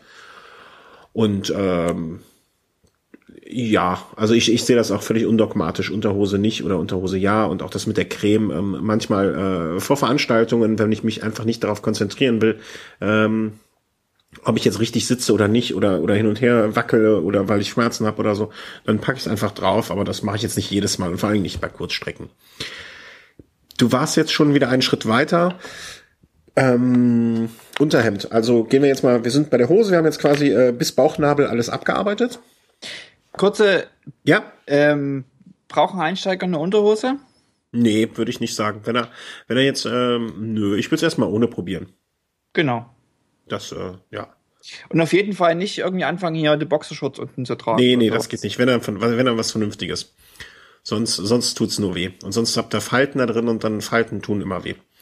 Yep. Ähm, äh, du sagst, du fährst auch immer mit Unterhemd. Also um jetzt mal quasi den Oberkörper abzuarbeiten. Also da muss es schon sehr, sehr warm sein. Also dreißig Grad plus. Mhm. Äh, dass ich ohne Unterhemd fahre. Äh, aber ich, ich fahre eigentlich immer mit Unterhemd. Aber das, ja, immer. Ähm, hier ebenso. Äh, fast... Ich kann mich jetzt an keine Gelegenheit im letzten Jahr erinnern, wo es so heiß war, dass ich nicht mit Unterhemd gefahren bin. Ähm, ich kann mich an so zwei, drei Touren insgesamt in meinem Leben erinnern, wo es so heiß war, dass ich es nicht gemacht habe. Aber ansonsten eigentlich immer. Ähm, kurz, Kurzarm, ähm, gibt verschiedene, gibt unendlich viele Hersteller, unterschiedliche Materialien. Da muss man so ein bisschen ähm, schauen, was einem selber so zusagt. Es gibt so Mesh-Materialien, also die sehr, sehr, mh, wie soll man sagen, grob gar nicht sind. Es gibt ganz feine Sachen. Ähm, es gibt welche für den für die kälteren Temperaturen mit vorne einem Windschutz eingebaut, wo also eine Lage vorne ist, dass der gegen, dass der Fahrtwind euch nicht auskühlt. Ähm, mag in zu kalten Temperaturen, bei kalten Temperaturen wirklich ein Vorteil sein. Ich habe sowas noch nie genutzt, äh, muss ich gestehen. Ich finde mal ein, ein ordentlicher Baselayer ähm, tut seinen Dienst immer gut und hält im Winter kalt, äh, im Winter warm, im Sommer kalt ein bisschen und ähm, ja, ich würde immer mitfahren. Ja, aber es ist auch so eine Geschichte, ist kein Muss. Ähm, genau. Ich hatte mal ähm, jetzt eine Unterhose von Kraft, da war ich ziemlich unzufrieden. Kraft, Kraft, Kraft. Mhm. Äh, das ist so eine Geschichte auch mit diesem Baselayer, da muss man ein bisschen schauen, ähm, was, also welche Funktion diese Baselayer haben. Mhm. Also man sollte nicht mit was Kühlendem vielleicht im Winter fahren, äh, also was sozusagen eine kühlende Funktion hat. Ähm, was dann eher der umgekehrte äh, Faktor ist. Man kann dann, ich fahre nur mit, mit X-Bionic äh, Baselayer, da kann man halt sehr, sehr viel Geld lassen, funktioniert aber quasi, quasi im Sommer wie im Winter. Mhm.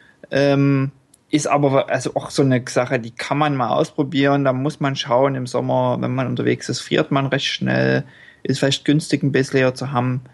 Ähm, diese Geschichten mit diesem Windstopper von drin könnten interessant sein, wenn man in Regionen wohnt, wo man lange Abfahrten hat. Ja. Äh, also man fährt irgendwo einen Berg hoch, schwitzt, äh, ist durch und dann kommt plötzlich irgendwie eine lange Abfahrt mit doch höheren Geschwindigkeiten. Ähm, dann kann das schon sehr hilfreich sein. Das ist also auch eine sehr individuelle Geschichte, mhm. äh, wo man einfach dann schauen muss im Laufe des, des Radsportes, äh, hätte ich dafür Bedarf oder nicht. Ja, ähm, für den Anwendungsfall, den du jetzt beschrieben hast, lange Abfahrten, okay, da, also ich, ich, mir fehlt ein bisschen so bisher die notwendig, die Situation, wo ich mir das gerne wünschen würde, weil wenn ich weiß, ich fahre heute äh, eine lange Abfahrt, dann habe ich eigentlich fast immer noch eine Windweste mit dabei, um, um da schon mal kurz vorwegzugreifen, weil ich die einfach viel mobiler an- und ausziehen äh, kann. Ne? Also die kann ich an- und ausziehen, die kann ich mir ins Trikot hinten reinpacken und kann sie wieder, ähm, wenn ich sie nicht mehr möchte, damit komme ich einfach besser zurecht, weil die kann ich mir bei einer längeren Strecke, kann ich die auch am Ende so ein bisschen als Wärmeschutz im Flachen noch benutzen. Ähm, oder nicht als Wärmeschutz, sondern als wärmendes Utensil. Ähm, aber da kommen wir später vielleicht dann nochmal kurz drauf, auf die Windweste. Ähm, okay, wir haben jetzt den Baselayer an. Ähm, dann brauchen wir ein Trikot. Und Trikots kann man unendlich viel Geld lassen und Trikots kann man äh, sehr, sehr wenig Geld für ausgeben und bisher habe ich kaum ein Trikot gefunden, was nicht seinen Dienst getan hat. Also äh, es, es gibt welche mit dem kleinen Gimmick hier, es gibt welche mit dem Gimmick da. Am Ende finde ich, dass man bei den meisten Trikots, äh, manche sind etwas dicker, manche sind etwas dünner, bei manchen transportiert das Material ein bisschen besser den Schweiß, ein bisschen weniger gut den Schweiß, aber so ein richtig schlechtes Trikot hatte ich selten an. Ich rede jetzt von einem ganz normalen Kurzarm-Trikot. Ja. Ähm, Man muss vielleicht unterscheiden, durchgehender Reißverschluss, ein Dreiviertel Reißverschluss, kurzer Reißverschluss. Aber ich habe jetzt noch, vielleicht hatte ich auch Glück, aber ich habe mal von einem Sponsor ein Trikot bekommen, das war super. Ich habe von meiner Frau ein Trikot zu Weihnachten geschenkt bekommen. Alles Sachen, die ich nie vorher anhatte, das war super oder ist super. Das sage ich jetzt nicht nur, weil sie es vielleicht hört. Ähm, ich habe noch nie jetzt ein echt schlechtes Trikot gehabt, was ich hinterher gerne, was ich nicht, was ich nicht angezogen habe. Ich finde, man kann da ja nicht so extrem viel falsch machen. Äh, ja, ich denke, genau. ähm, man sollte vielleicht schon, was im Bewusstsein sollte, ist, äh, äh, auch da sollte man die Finger von irgendwie den fünfzehn Euro Aldi äh, Frühjahrsangebot äh, ja, okay, das tendenziell eher lassen. Ähm, Theoretisch kannst du auch im T-Shirt losfahren. Also, mhm, ja. ähm, das ist jetzt kein, kein, kein, kein, kein Muss sozusagen. Äh, aber es ist natürlich angenehmer. Äh, je dicker es ist, desto mehr kann es sich äh, mit Wasser vollsaugen. Das ist vielleicht so eine, und kann dann unter anderem unangenehm werden, wenn man lange Abfahrten hat oder sowas. Mhm. Äh, man doch schwitzt. Ähm, also schon gucken, dass man vielleicht eher was Dünneres hat. Ähm, was ich persönlich ganz, also die Sache mit den Reißverschlüssen, ähm, ich habe alles, also lange, durchgehende, Dreiviertel, kurze. Mhm. Ähm, ich mag sie alle. Also ich kann jetzt nicht sagen, dass ich eins, dass ich eins äh, nicht mag oder doof finde oder dass die bevorzuge oder äh, so ein langer, durchgehender Reiß, Reißverschluss ist halt bequem beim Anziehen. Ja, genau. Das ist auch äh, so, ja. Das ist halt so, äh, und das ist eher dann so die Geschichte, äh, wenn du irgendwie Rennen fährst und dir eine Startnummer hinten dran machst und dann machst du die Startnummer hinten dran und ziehst dann noch dein Shirt über den Kopf, weil du keinen langen Reißverschluss hast, äh, dann kann das so ein ganz schönes Gefummel wäre, gerade wenn es dann echt ein bisschen eng ist und, und, und, und so. Da ist dann schon ein durchgehender Reißverschluss etwas äh, bequemer. In der Regel sind aber die kurzen, die mit kurzem Reißverschluss etwas ähm, straff sitzender, würde ich jetzt mal sagen. Aber mir sitzen die alle eigentlich straff. Du kaufst immer zu klein. Ähm, ich, ich weiß gar nicht, wann ich das letzte... Ich, ich, hab, ich bin ja in der günstigen Position, dass meine Frau mir gerne solche Sachen schenkt. Und so Weihnachten, Geburtstag und so, das sind ja immer die guten Gelegenheiten. Deswegen muss ich gestehen, dass ich nicht mehr weiß, wann ich das letzte Mal mir ein Trikot gekauft habe. Ich finde, wenn man ein Trikot sich kauft, äh, kann man auf eine Sache, auf zwei Sachen eigentlich wirklich achten. Ähm, ich finde, eine Sache ist äh, der Ärmelabschluss und mhm. das Bündchen. Mhm. Ähm, dass das, finde ich persönlich, es gibt dann so diese breiten, sag ich mal, Silikon- oder Gummibänder, mhm. die den Armabschluss machen ähm, und nicht mehr so eine kurze Naht. Äh, und ich finde diese breiten Gummibänder oder Gummiabschlüsse, Silikon mit teilweise Silikoneinlagen, dass sie nicht rutschen. Mhm, oder so äh, Silikon, so, so wie, wie, wie so Stopper, ne? Die nicht durchgehen, ja. Sind dann so einzeln. Mhm. Gibt es verschiedene Konstruktionen. Ich finde, das ist schon ganz praktisch, ähm, dass die Klamotte nicht verrutscht. Mhm. Das betrifft unten den Abschluss am, am Bauch und es betrifft aber äh, die Ärmel quasi auch. Mhm. Im Übrigen betrifft das auch die Hose. Also gibt es auch Hosen, die ja, dann eher so einen ja, breiteren Abschluss haben oder schmalen Abschluss. Was ich noch, wo ich noch drauf achten würde, ähm, du ist sagst, die Trikottasche. Ja, ganz genau, das war der Punkt. Dass ihr äh, Trikot anziehen, mal so ein bisschen in Race-Haltung und dann gucken, dass man hinten gut in die Trikottasche kommt. Dass die groß genug ist. Ich habe ein Trikot, was den sehr, sehr schöne äh, Bewandtnis hat, dass du links und rechts zwei relativ große Taschen hast. Äh, in der Mitte einen Reißverschluss und quasi durchgehend dahinter unter diesen zwei Taschen eine große Tasche noch ist. Ähm, das ist sozusagen der äh, mein R T F-Trikot, weil da kannst du halt dann wirklich morgens irgendwie noch einen Armling anziehen und die Windweste und wenn es tagsüber richtig warm wird, kannst du das alles in dieser Trikottasche hinten verstauen. Mhm. Äh, und hast noch deine zwei normalen Taschen zugänglich. Ähm, das ist ganz angenehm. Ähm, das sind das sind aber alles so Gimmicks, die man damit bezahlt. Das muss man ja auch ganz offen sagen. Ähm, und die es angenehm machen, es ginge aber auch ohne. Hauptsache, ihr kommt gut an die Taschen ran. Genau, es ist wichtig, dass man gut an die Taschen rankommt, dass es möglichst drei Taschen gibt. Mhm. Äh, persönlich finde ich es schon wichtig, es kommt doch ein bisschen darauf an, wie man unterwegs ist. Ähm, es gibt viele Trikots mittlerweile, die in der Mitte, in der mittleren Tasche, nochmal so ein kleines Extrafach haben für, einen Reiß, äh, für mit Reißverschluss für den Schlüssel. Mhm. Äh, das finde ich ganz praktisch, äh, um seinen Schlüssel da irgendwie reinzupacken und den nicht irgendwie in der Trikottasche zu haben, äh, in die man beim Fahren vielleicht mal greift, irgendwie sich was zu essen rausholt oder die Windjacke reinstopft oder die Armlänge rausholt äh, und dabei einen Schlüssel verlieren kann. Mhm. Ähm, da kommen wir gleich mal zu einem zu einem ganz anderen Punkt, wo ich meinen Schlüssel zum Beispiel hin tue. Also deswegen kommt das zum Beispiel, das ist immer sehr interessant, dass ihr dann auch jetzt hier zwei unterschiedliche Ansätze hört, weil ähm, ich würde nie den Schlüssel da hinten in so eine Trikottasche tun. Da gibt's ja noch einen anderen Platz am Rad. Wie gesagt, deswegen gibt es äh, Trikots, die so einen kleinen Reißverschluss mhm. hinten haben und äh, das ist dann so wirklich für, für Schlüssel gedacht. Und mhm. äh, ich habe einfach so, ich habe einfach gerne so wenig wie möglich da hinten in den Taschen drin, auch wenn sie dafür gemacht sind, weil mich das äh, so so alles, was am Körper ist, irgendwie äh, so, so, so, fühlt sich komisch an.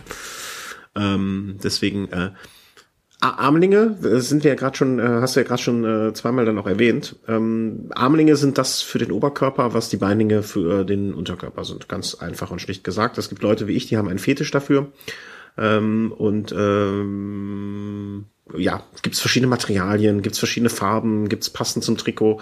Natürlich muss der Armling immer passend zum Trikot sein, äh, sagen Fetischisten wie ich.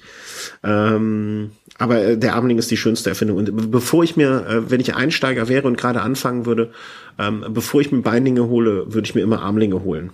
Ähm, aus dem einfachen Grund, so kannst du aus deinem normalen Trikot, was du jetzt vielleicht so bis sagen wir mal sechzehn Grad, siebzehn Grad irgendwie normales Trikot tragen kannst, kannst du mit Armlingen dann schon zu einem Trikot machen, was du dann vielleicht bis runter auf zwölf, dreizehn Grad tragen kannst. Ja. Würde ich dir zustimmen sogar. Ja. Doch.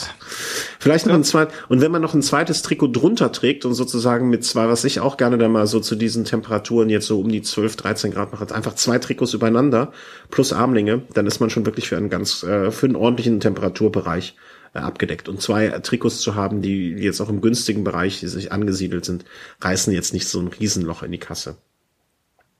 Günstiges Preissegment, was sagst du da so? Ah, ich ich finde, ein günstiges Trikot kann man schon um die dreißig Euro bekommen. Was jetzt nicht kompletter Schrott ist. Finde ich. Ja, doch, doch, doch, doch. Äh, Langarm-Trikots? Du wirst wahrscheinlich mehr Langarm-Trikots schon fast haben als Kurzarm-Trikots bei deiner... Nee, dadurch, dass ich mir immer mal wieder Sets hole, also so Kombination Hose und Oberteil, weil sie mir einfach gefallen oder weil es von einer Marke ist, die ich mag, und dann gibt's beim Ötztaler, habe ich zweimal ein Trikot, ein finnischer Trikot gekriegt. Also sammelt man so ein okay. Zeug halt. Also ich habe so viele Trikots, ich viele trage ich gar nicht, weil okay, okay. der Schrank voll ist.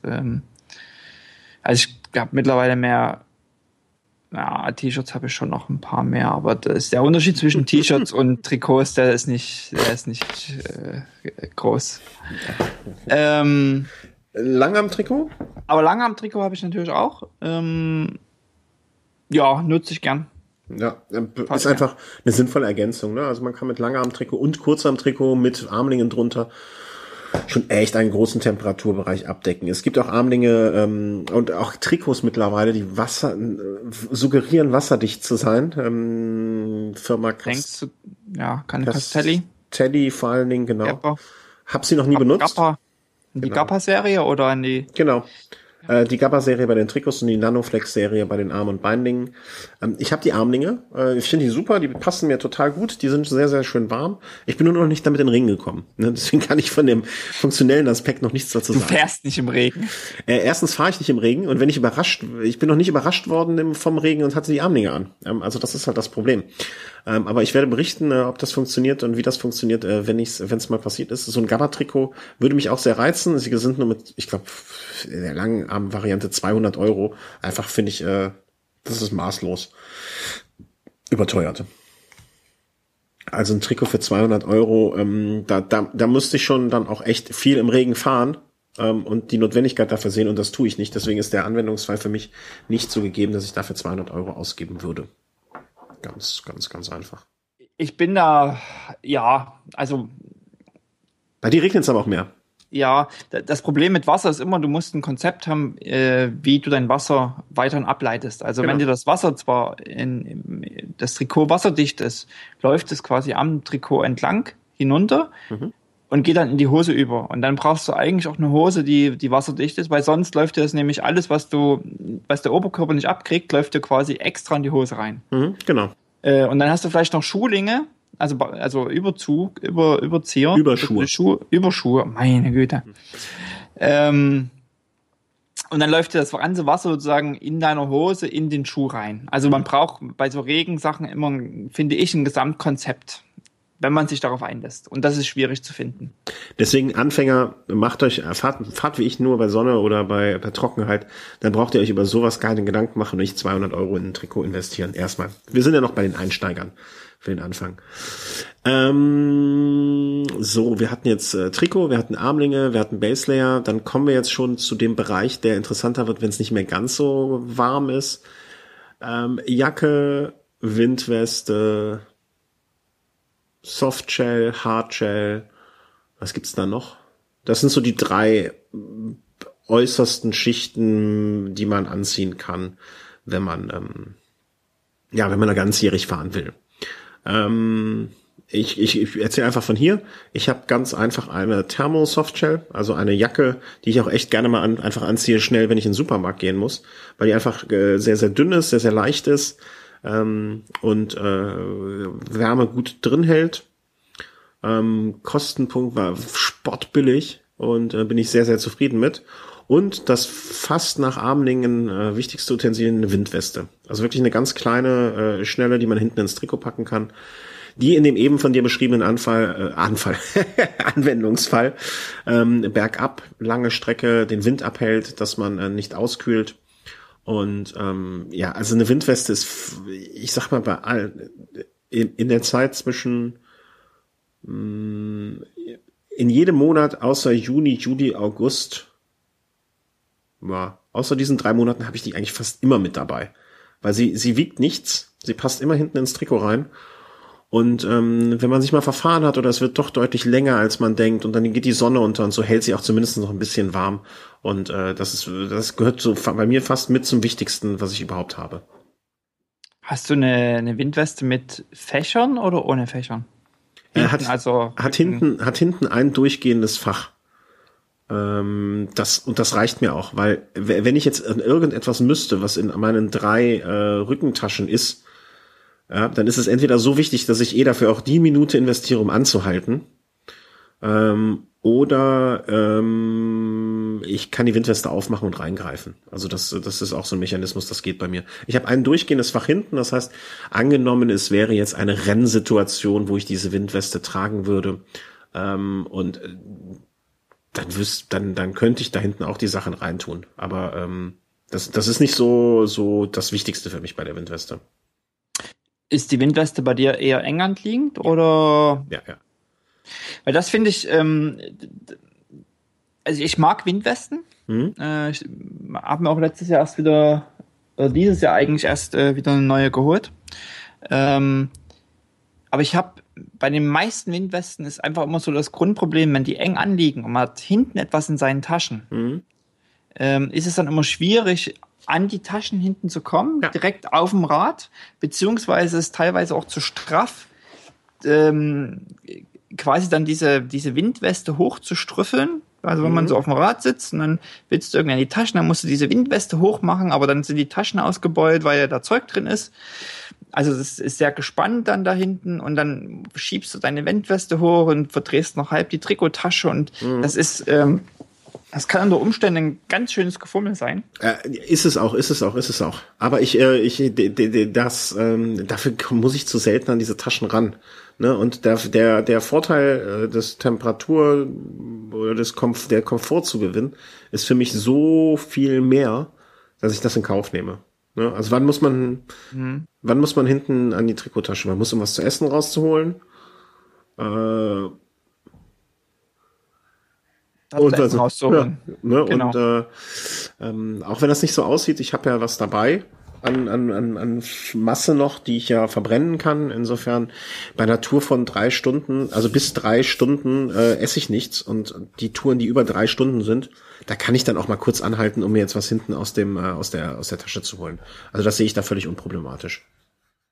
Ja, wenn man alleine unterwegs ist, ist das ja immer was, was anderes. Da kann man sich ja, sich ja selber einteilen. Ja, ja, genau, genau. Wenn man irgendwie in der Gruppe unterwegs ist und dann sagen irgendwie alle zehn Leute, oh, jetzt will ich mir mal hinten einen Riegel rausholen. Mhm. Ähm, dann, und das sagen die zu unterschiedlichen Momenten. Dann kann das natürlich ja, das ist da, da, ja, das ist total nervend. Ja, klar. Ja, da muss man sich absprechen. Und dann äh, irgendwie bei R T Fs oder so, dafür gibt's ja die Versorgungsstationen.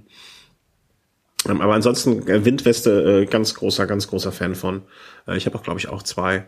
Und äh, die kann man auch echt für einen Apfel und ein Ei. Also da muss man gar nicht wirklich viel investieren. Ich finde einfach die, ähm, ich glaube, meine erste Windweste habe ich hier irgendwie in so einem ähm, Sportdiscount hier für, für fünfzehn, zwanzig Euro bekommen. Das ist ja auch nichts groß, ne? Das ist ja kein großes Material. Ich meine, es gibt auch große äh, Fahrradhersteller, die Windwesten im deutlich dreistelligen Bereich anbieten. Aber ich finde, da kann man auch für, für sehr wenig Geld was bekommen, womit man glücklich werden kann. Und was ich nie miss, niemals mehr äh, miss, missen wollen würde in meinem an, äh, Bekleidungskonzept. Ja, also ich habe es auch eigentlich ähm, gerade im Sommer immer dabei. Ja. Ähm, ist, ähm, Jacken? Hast du Jacken? Du hast wahrscheinlich mehrere auch, weil ja, Temperaturen hab, einfach bei dir geringer sind. Naja, ja, ich habe gar nicht so viele Jacken. Ähm, Also dadurch, dass ich äh, auch angeraute äh, Langarm-Trikots habe und Hosen habe, ähm, ist dann so eine Jacke drüber nochmal dann wirklich echt der Extremfall. Also da müssen dann schon Minusgrade, wirklich deutliche Minusgrade sein. Okay. Siehst du, das ist, das ist nämlich genau der Unterschied, der bei uns ist. Also ich friere obenrum, also ich habe obenrum dann schon relativ früh zwei Trikots und Armlinge oder äh, ein Trikot, Armlinge, Langarm-Trikot oder schon echt früh die Jacke an. Ähm, Das, da, da unterscheiden wir uns halt komplett das Gegenteil. Also, dass du eher schon unten rum anfängst zu frieren, während ich da noch in kurzer Hose rum bin und oben rum es wieder komplett andersrum ist. Also, ich habe so eine, ich habe so eine Jacke, aber die nutze ich echt selten. Mhm. Ja, selten. Und da, wie viel muss man da, oder wie, den, den Softshell, Hardshell äh, Unterschied, kannst du den erklären? Ich konnte noch nie so richtig erklären. Nee. Ja, schöne Experten hier. Ich glaube, es liegt einfach am Material. Also das du bist doch der Verkäufer, ja. ja. Ja, aber eine Bekleidung, auch wenn ich immer sehr, sehr gut gekleidet aussehe, wie du weißt. Ähm, ähm, Hardshell, äh, das, das, ich glaube, die Hardshell ist einfach noch wetterfester. Also die ist noch dicker und und und und und, und äh, ähm. Ja, die ist nochmal äh, eine, eine Stufe drüber. Ähm, ich finde, man man kann für für einen nicht dreistelligen Betrag schon einigermaßen äh, ordentliche Softshell bekommen. So habe ich es jedenfalls äh, geschafft. Und eine Windweste und dann ist man schon ganz glücklich und gut mit bedient.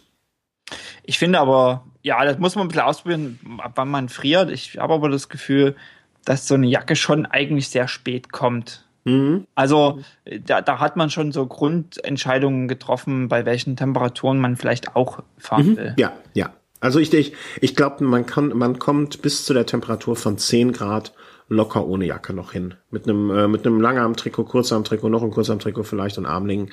Äh, also ich, ich zumindestens, äh, ich, eine Jacke reicht. Bei mir äh, fängt erst an bei deutlich unter zehn Grad. Bis dahin kann also man ist, ja. Bis dahin kommt man auch ohne aus. Genau. Also für einen Einsteiger eigentlich erstmal. Ich ich habe jahrelang bin ich ohne Jacke gefahren. Ich glaube, mhm. ich habe meine erste Jacke erst nach fünf Jahren oder so gekauft und hab, bin vorher mit mehreren Trikots übereinander und so auch ganz gut gefahren und äh, konnte dieses Zwiebelschalenprinzip als äh, Konzept für mich auch äh, hat vollkommen ausgereicht.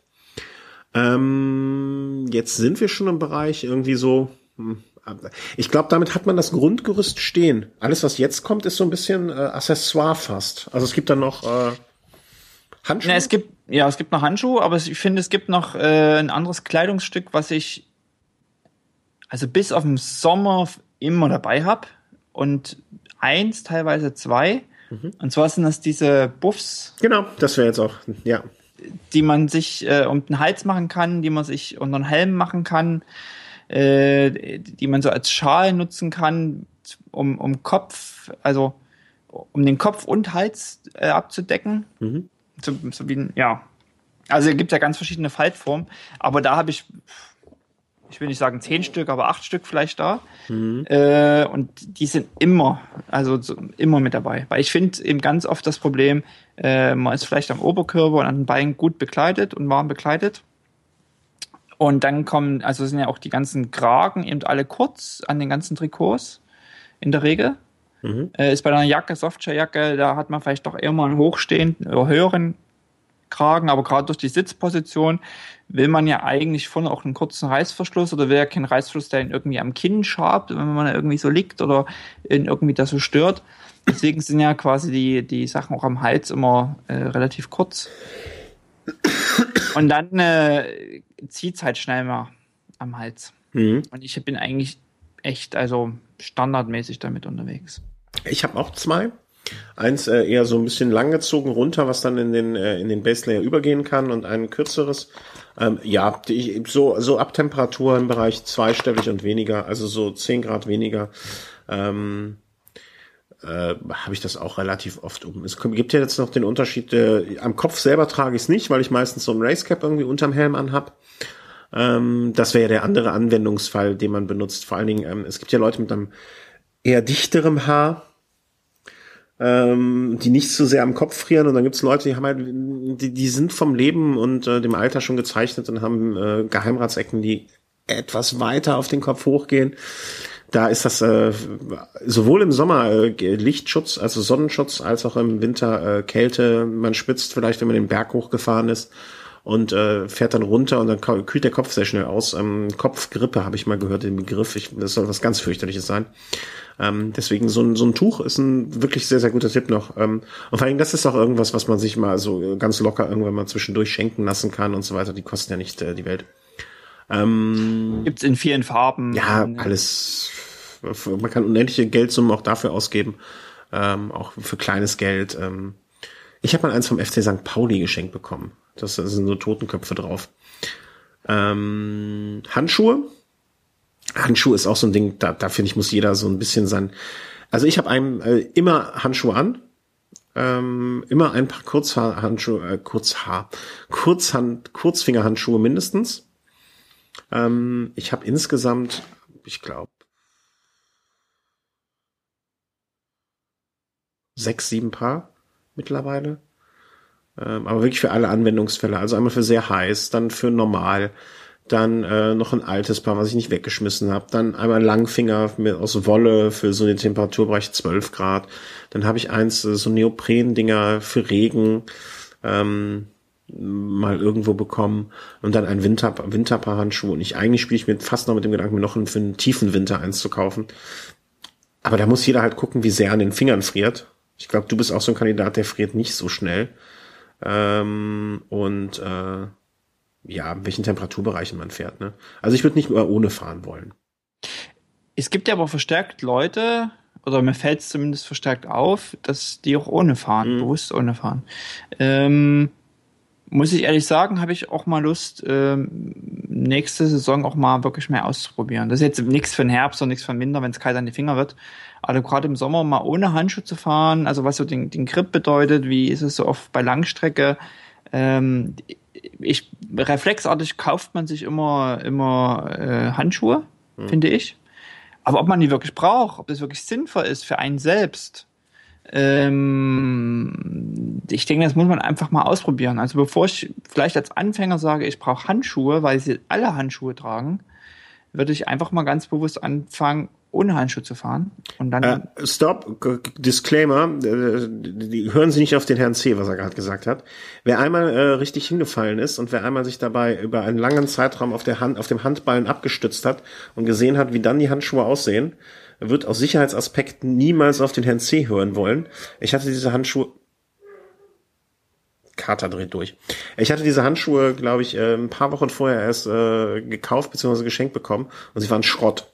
Sie sind wirklich durchgerieben, und äh, wer hätte ich die Handschuhe nicht angehabt, hätten sich diese ganzen vielen kleinen Steinchen, die da auf der Straße waren, alle schön in meine Hand gebohrt, und ich hätte sie abends mit der Pinzette rausziehen können. Und ähm, es gibt natürlich Leute, die hart sind wie du, die ziehen das dann, äh, die, die gucken dann noch zu, während die ähm, vom Alkohol tattrige äh, Krankenschwester sie da rauszieht und sagt dann irgendwann, ich mach's lieber selber. Ähm, aber ich war froh, Handschuhe angehabt zu haben. Also ich finde, diesen Sicherheitsaspekt oder den Schutzaspekt sollte man nicht äh, unterschätzen. Trägst du deswegen aber Knieschützer? Nee, aber ich Oder glaube, Ellenbogen schon noch. Nee, aber ich glaube, dass, dass das nicht, äh, ich glaube, dass die Hand, wie gesagt, bei allen Stürzen, die ich bisher hatte, ähm, hat, man versucht sich äh, oftmals reflexartig mit den Händen abzufangen. Also, da kann ich jetzt aus, aus relativ zeitnaher Erfahrung sagen. Ja, das war Quacks der Buchpilot. Ich meine, ich meine, wer sich um eine, um eine Laterne wickelt, ne, der soll das jetzt nicht als Sturz, sondern als Dummheit titulieren. ähm, nee, ich habe mich nicht abgestützt auf meine Händen. Ja, klar. Du bist ja auch, eigentlich war es jetzt, du musst jetzt mal langsam die Wahrheit erzählen, dass du einfach betrunken vom Bartender runtergefallen bist und das Fahrrad irgendwie in der Garage dabei stand. Jetzt Schön, haben die Geschichte lange, lange genug so aufrechterhalten. Du hast mich auch drum gebeten, aber. Schön wär's gewesen. Ja. Nee, aber, ähm, also ich, also ich habe in diesem Moment zumindestens habe ich mir gedacht, okay, äh, dafür sind Handschuhe auch ganz gut. Und ähm, das sollte man vielleicht nicht außer Acht lassen. Ich meine, ich finde es immer auch doof, präventiv Sachen schon zu machen, damit was passiert, wenn man sich verletzt, weil wenn es passiert, ist es passiert. Ähm, aber mit so einer einfachen Maßnahme, die einen, die mich jetzt auch nicht stört, aber das ist auch so ein persönliches Empfinden. Ähm, deswegen würde ich eigentlich seltenst nur noch mit, ohne Handschuhe fahren. Ja, aber es muss jeder für sich selber abwägen. Ich meine, Handschuhe sind jetzt keine äh, lebensrettenden Schutzmaßnahmen. Nee, das, das definitiv nicht. Ähm, und ob Ihnen das jetzt so, so wichtig ist oder, oder nicht, ähm, auf den Gedanken muss ich ehrlich sagen, bin ich noch gar nicht äh, ja. gekommen, das mal in dem Aspekt zu betrachten. Ähm, ich, also wie gesagt, ich würde es nächstes Jahr einfach mal ausprobieren, mal verstärkt ohne, ohne Handschuhe zu fahren. Äh, auch bewusst mal auf Langstrecke auszuprobieren. Und ähm, du kannst ja dann äh, Handschuhe aus Katzenfell machen. Ja, mache ich. Genau, ich habe ja, äh, ich habe ja hier ein Tier hier. Ne? Das werde ich einfach ausschlachten. Genau. Und dann äh, mache ich mir zum einen einen Waffer so für die Stirn und Stirnband. Und äh, aus dem Rest von dem Vieh mache ich mir dann äh, Handschuhe. Genau. Echte Lederhandschuhe. Äh, zuletzt hatten wir noch einen Kunden, der sich beschwert hat, dass es jetzt Kunstleder ist, was früher richtiges Leder war. Insofern werde ich da den, den, den, den die Trendwende wieder zurück zum echten Leder äh, betreiben. Ähm, ja, und äh, für die kältere Zeit dann natürlich die warmen Handschuhe, ne? Ja, aber das ist dann auch, also da muss man auch ausprobieren, was man, was man mag und wie viel Kälte Schutz man dann braucht oder nicht braucht, das ist, denke ich, sehr individuell. Auch ich denke, es werden wir alle wissen, manche tragen im Alltag im Winter Handschuhe, manche nicht. Mhm. Ähm, da, da reagieren wir einfach alle ganz, ganz unterschiedlich. Ähm, so die Standardhandschuhe, so irgendwie von Röcke, ne, heißen die Röcke? Genau. Ja. Die kosten so um die, wenn ich mich recht erinnere, um die dreißig Euro. Ja, ich glaube, da kann ähm. man gut anfangen. Genau, also das ist so der, der die Preisklasse, bei der man da so ungefähr rechnen muss, wenn man äh, was machen will. Ja, aber das ist dann, das, das ist dann auch wieder der Punkt, äh, wo man anfängt drüber nachzudenken, wenn man sagt, okay, ich will ganzjährig fahren. Und ähm, mit einfachen, also ich habe relativ einfache, ich sage jetzt mal Wollhandschuhe oder aus aus aus aus Wolle gemachte Schuhe, ha- Handschuhe. Damit kann ich auch im Temperaturbereich zwei, äh, also bis einstellig kann ich da, also bis neun Grad, acht Grad ungefähr locker fahren. Und ähm, ich sag mal, wer noch bei acht Grad und weniger fährt, äh, als Einsteiger, der dem macht es schon so viel Spaß, dass er eh an, vernünftige, äh, an vernünftiges Material äh, denken, glauben, äh, nachdenken sollte. Ähm, was haben wir jetzt vergessen noch an Kleidung? Helm, äh, nie ohne. Ähm, aber das ist auch so eine Glaubensfrage. Also ich, ich kann nicht nachvollziehen, dass, ne, sagen wir so, es gibt für mich keinen vernünftigen Grund, ohne Helm zu fahren. Aber wenn jemand das für sich so entscheidet, dann soll er es so machen. Ähm ich hoffe, er hat sich lang genug Gedanken drüber gemacht. Wenn er dann, wenn sich jemand Gedanken macht und zum Schluss kommt, er möchte ohne Helm fahren, dann respektiere ich das. Ähm, wer es aus Gedankenlosigkeit macht, da finde, habe ich wenig Verständnis für. Aber ich fand es ohne. Unfälle passieren eben doch aus Gedankenlosigkeit in Standardsituationen. Äh, und ich habe da schon noch zu viel wirklich Unfälle gesehen, auch bist in einer Gruppe unterwegs und äh, jemand rauscht vor dir mit dem Kopf gegen die Steinwand. Da bist du jedes Mal froh, wenn der einen Helm hatte. Ähm, ja. ja, also gibt's äh, auch ganz klar, ähm, Helm sollte man tragen. Ich finde, ähm, ich finde, ähm, man sollte einen Helm probieren im Laden. Mhm. Ich persönlich habe für mich herausgefunden, dass ich schon auch aufs stark aufs Gewicht gucke vom Helm, wenn man lang unterwegs ist. Ähm, wie schwer ist jetzt das Ding auf dem Kopf? Mhm. Ähm, das finde ich jetzt schon für mich so ein Faktor. Ähm, bei Helm gibt es leider im Gegensatz zu Schuhen, finde ich, wenig, ähm, wenig Ersatzteile. Ich weiß nicht, ob ich mich da bloß nicht genug in der Breite auseinandergesetzt habe, aber ähm, ja, da hast so, du halt, da redet halt der Blinde von der Farbe, ne? Da muss man mal so ganz klar sagen. ähm, es gibt bei manchen, es gibt von mehreren ähm, Helmherstellern äh, gibt es äh, sogenannte Padsets. Das heißt, du kannst die Pads, die innen drin sind, äh, kannst du nachkaufen. Und ähm, muss man natürlich ein bisschen drauf achten mit der Verfügbarkeit von solchen Padsets, ne? Wie viele Jahre trägt man den Helm und wie viele Jahre danach bekommt man noch ähm, dann so ein, so ein Set nachgekauft. Ähm. Genau ist der Punkt. Also dann, wenn ich das vielleicht irgendwie nach drei Jahren mal hauschen will. Ja, äh, aber drei Jahre sollten, glaube ich, eigentlich so in der Regel noch kein Problem darstellen. Okay. Also da, da bist du eigentlich auf der ganz, äh, ganz. Ist das auch von äh, Limar? Wenn ich jetzt meine Händler hier fragen kann, live? Äh, äh, Limar? Nee, ja. Nicht, dass ich wüsste. Also muss ich gestehen, weiß ich nicht. Müsste, müsste ich nachschauen. Ähm, Giro weiß ich zum Beispiel. Ich glaube, von Bell gibt es auch. Ähm, ja, was, was ich ein Problem finde bei Helmen ist, dass ähm, relativ schnell ähm, die, ähm, die Schnalle, na, wie, wie nennt man's? Äh, Clips, wo man der Verschluss, Clips, Verschluss, der Verschluss. Also nicht derselbe Verschluss, sondern dieses Band, mhm. was dann sozusagen am, am, am Kopf anliegt und ähm, an den Wangen. Mhm. Äh, gibt's bei einigen Helmen, sind die halt weiß oder hellgrau mhm. und die sind dann ganz schnell dunkelgrau oder schwarz, einfach verdreckt. Okay. Ähm, ich glaube, meine waren immer schon schwarz, deswegen. Also das siehst du es nicht, aber ja. Das ist sozusagen eine extreme Dreckschleuder. Ähm, okay. Und was ich letztens mal gesehen habe, ist, noch nicht ausprobiert, aber ich werde es jetzt mal tun, äh, einen Helm in den Geschirrspüler tun und auf äh, der geringsten äh, Temperaturstufe im Geschirrspüler waschen. Vielleicht jetzt nicht unbedingt mit Schm- in Kombination mit schmutzigem Geschirr. Hey, so Schatz, tu mal den Spaghetti-Topf noch rein. So. Ja. ähm, aber das, das soll mir helfen, sozusagen, um da äh, ein bisschen Dreck rauszubekommen. Weil man, das muss man ja wirklich mal sagen. Es ist Sommer, man schwitzt, es ist warm. Nach, nach, einer, nach, einer, nach einer Ausfahrt, wo man geschwitzt hat, steckt man sein Trikot in die Waschmaschine. Ja. Sein Helm, den hängt man irgendwo hin. Ja. Und da sammelt sich sozusagen einfach der, der Dreck an. Äh, da ich meistens auch im Sommer einen Racecap drunter anhabe, sammelt sich da, glaube ich, bei mir mehr als, äh, in, als in dem Helm. Also ich muss aber gerade in diesen Bändern auf dem, auf, auf den, auf dem, um, im Gesicht. Hm, ähm, da wische ich, da wische ich einfach irgendwann mal, wische ich irgendwann mal, wenn es mir zu bunt wird, einmal so drüber mit Wasser, mit klarem Wasser, und dann ist das für mich, dann, dann, mhm. ich habe da, aber vielleicht dadurch, dass es einfach schwarz ist, habe ich da noch nicht so viel negative. Es ist dasselbe äh, Thema wie bei Pulsgurten, mhm. die schwarz sind und die man auch regelmäßig waschen soll. Mhm. Ja, die vergesse ich meistens dann einfach, äh, die landen bei mir in der Wäschekiste aus Versehen und dann. Ach so, ja. Ähm, Also wie gesagt, das finde ich so ein bisschen äh, bei, bei Helmen so einen problematischen Punkt, ähm, mhm. dass man die... Ähm, dass aber man auf der anderen Seite sollte man Helme ja eh nicht zu lange tragen. Mhm, äh, ja. Wie geht jetzt der, der Verkäufer? Also ich würde... Also als Verkäufer sage ich natürlich, jedes Jahr brauchst du einen neuen Helm, weil sie auch die Mode äh, mitgeht. Ähm, ich... ich Also zum äh, Punkt A wichtig, nach jedem äh, schlimmeren Sturz, wo du auf den Kopf gefallen bist, würde ich mir den Helm ganz, ganz, ganz in Ruhe anschauen und ähm, gucken, ob der Helm nirgendwo gebrochen ist, weil das ist nun mal ein sicherheitsrelevantes äh, Stück.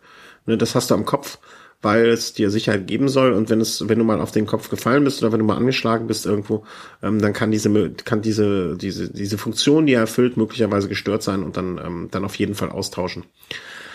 Ansonsten hängt ein bisschen von der Lagerung ab. Ne? Lagerst du ihn vernünftig oder legst du ihn zu Hause auf die Fensterbank, wo die Sonne drauf scheint und der ausbleicht und der porös wird?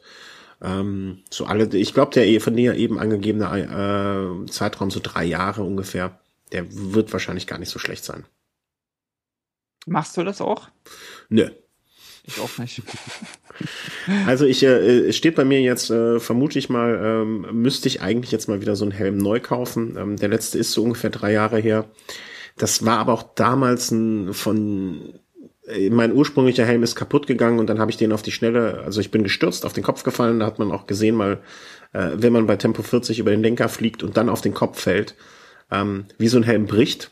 Das ist auch mal eine ganz interessante Erfahrung eigentlich, äh, dass man auf dem Kopf selber blaue Flecken hat vom Einschlag.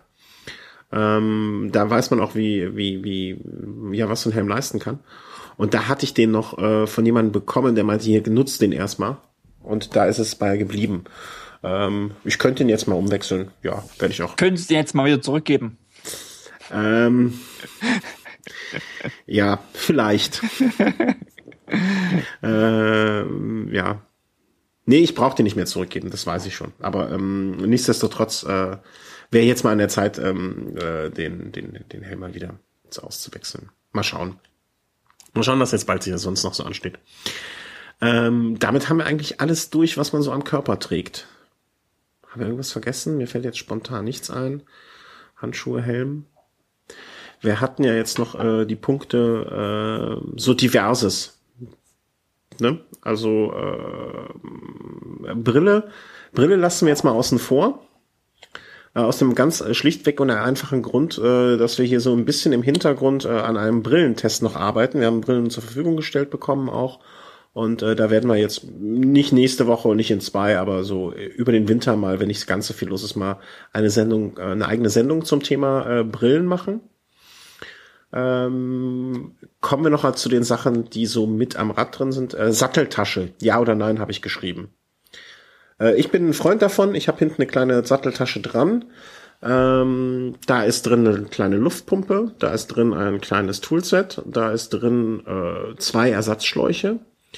Da ist drin ähm, dieser Adapter, um, um an der Tankstelle von diesem Pumpding auf mein Fahrrad aufpumpen zu machen. Das heißt, ich brauche unterwegs nur ein bisschen Luft rein, so vier Bar oder so, und kann dann bei der nächsten Tankstelle richtig voll machen. Da ist drin ein Flickenset, da ist drin zwei Reifenheber, da ist drin mein Schlüssel, den ich nämlich nicht hinten in der Trikottasche habe, sondern in der Satteltasche. Was dann immer wieder dazu führt, dass wenn ich wirklich irgendwann mal zwischendurch nachpumpen muss, Ähm, weil ich einen Platten hatte oder so, und spätestens nach einem Kilometer völlig hektisch gucke, ob die Satteltasche zugemacht habe und ob der Schlüssel auch wirklich drin ist. Ähm, da ist ein Fünfer, ein fünf Euro drin. Warum? Weiß ich nicht. Kann man vielleicht immer mal gebrauchen. Ähm, und das passt alles in diese Satteltasche rein, die nicht sehr groß ist. Und das möchte ich eigentlich nicht irgendwie alles hinten im Trikot rumfliegen haben, was ich da so dabei habe. Ähm, Deswegen bin ich ein Freund von Satteltaschen. Ein Kollege beschimpft mich regelmäßig, was ich da für einen Wohnwagen mir hinten noch hinter mir herziehen würde. Ja, wenn du erzählst, was du alles drin hast, muss das schon ein Riesending sein. Nee, das ist alles sehr, sehr kompakt gepackt. Ich habe die, äh, zum Beispiel die Ersatzschläuche habe ich mit Kabelbinder so zusammen fixiert, dass die sehr, sehr, kompakt, sehr, sehr klein sind. Ähm, da passt eigentlich viel rein. Also äh, die ist nicht sehr groß. Also das ist jetzt natürlich eine größere als diese typische Continental-Schlauchtasche, die so unten unterm, unterm Sattel hängt. Aber die ist jetzt auch nicht riesig groß und äh, das passt da schon alles so rein. Ich konnte sogar schon mal auch noch ein paar Handschuhe reinpacken, ein paar Wollhandschuhe, als die zwischendurch zu warm wurde, als mir zwischendurch zu warm wurde. Ich bin auch lange Zeit mit äh, Satteltasche gefahren. Mhm. Äh, vor allen Dingen in der Zeit, als ich äh, keine Luftpumpe mit hatte, sondern Gaspatronen. Mhm. Ähm, hab mir dann aber, bin, also das Problem bei Gaspatronen ist, äh, die kann man nicht im Flugzeug transportieren. Und wenn man äh, irgendwann mal auf dem, auf dem Flughafen in Oslo ausgerufen wird, äh, dass man sich doch bitte mal zum Sicherheitspersonal äh, wenden soll, äh, und dann dir dein Koffer geöffnet wird und dir die Gaspatronen rausgenommen werden, ähm, habe ich das dann gelassen mit den Gaspatronen. Mhm. Das hat, also das, das mag vielleicht ganz okay sein für unterwegs, ähm, hat vor allen Dingen den Vorteil im Rennradbereich, du kriegst einigermaßen ordentlich äh, Druck drauf. Mhm. Ähm, den Druck, den du ja eigentlich beim, ähm, beim, beim Mountainbike nicht brauchst oder beim Turnrad, äh, den kriegst du halt mit einer Gaspatrone gut drauf. mein Problem ist, ich hatte jetzt so selten einen Platten, dass ich dann immer lieber noch eine Ersatzkartusche mit hatte, also zwei und diese, diese Pumpe, mhm. also diese, diese Halterung dafür, äh, dass das im Endeffekt ganz schön viel Platz weggenommen hat und auch nicht leicht war. Mhm. Also leicht und leicht, aber das sind, wiegt schon ein bisschen ein paar Gramm. Und ich fand es also, es ist relativ teuer ähm, in der Anschaffung. Die Gaspatronen sind teuer, die Pumpe ist teuer. Ähm, ich benutze es zu selten. Die Gaspatrone benutzt du einmal, dann kannst du die wegwerfen, dann musst du die nächste nehmen. Umweltas- äh, also, Umweltaspekt finde ich dabei an dem Punkt auch äh, gerechtfertigt. Ja, also und wenn du eine schlechte Woche hast mit fünf Platten, hast du irgendwie zehn Euro äh, oder acht Euro oder was die kosten, äh, ja, ausgegeben. Und dann reichen mal fünf, eine Fünferpack wieder fünf Jahre. Also es ist so irgendwie ganz komisch. Ähm, deswegen bin ich von diesen C O zwei Kartuschen einfach äh, weggekommen. Ich habe da noch was da liegen, aber ich benutze es nicht mehr. Nimmt mir zu viel Platz weg. Und bin äh, auf eine, auf eine Mini-Luftpumpe umgestiegen. Und hier muss ich ganz ehrlich sagen, lohnt es sich von vornherein, auch als Einsteiger, äh, im Rennradbereich gutes Geld auszugeben. Mhm. Äh, aus dem einfachen Grund, ähm, egal ob man ein teures Rad fährt, ob man äh, Profi ist oder Einsteiger ist, man muss mit einem gewissen Luftdruck arbeiten. Den musst du einfach in deinen Reifen kriegen. Ähm, da hilft es, und das hilft dir ungemein, wenn du eine ordentliche Luftpumpe hast, mit der du das quasi machen kannst, die stabil ist, die nicht, die überhaupt so viel Druck erzeugt. Mhm. Also, äh, auch hier wieder, ich hatte mal vor vielleicht zehn Jahren mir im Lidl eine Standluftpumpe geholt für fünf Euro. Dann die habe ich genommen, habe die gekauft, nach Hause genommen, wollte Luft aufpumpen, habe sie zusammengepackt und habe sie in die Mülltonne geworfen. Weil es wirklich also so ein Schrottteil war. Ähm, das, das hätte ich also ja. nie, nie wieder. Also dann wirklich auch zu sagen, Mensch, so eine, du kennst die Preise ein bisschen besser, aber so eine ordentliche Standluftpumpe für, für zu Hause, die kostet schon fünfzig, sechzig Euro würde ich ja, schätzen. Da, damit, kann, damit kannst du zumindest schon mal ordentlich ähm, zu Hause, ja, dreißig Euro plus X würde ich ausgeben müssen wollen. Würde ich mhm. einplanen, Minimum. Und so eine, also, so eine Mini-Luftpumpe von unterwegs kostet aber auch schon mal locker fünfundzwanzig. Ja, da kannst du auch mit zwanzig. Also ich glaube, ich habe gerade äh, bewusst geguckt, ähm, die Pumpe, die ich benutze, selber kostet, glaube ich, fünfundzwanzig Euro. Also da kannst du auch mit zwanzig Euro schon äh, mhm. zumindestens. Äh, ich mache es immer so, ich pumpe unterwegs dann so viel auf, dass ich fahren kann. Ähm, das müssen dann nicht die acht Bar sein, aber zumindestens so, dass ich zur nächsten Tankstelle fahren kann, um dort dann ordentlich nachzupumpen mit äh, mit diesem äh, mit dem Gerät da vor Ort.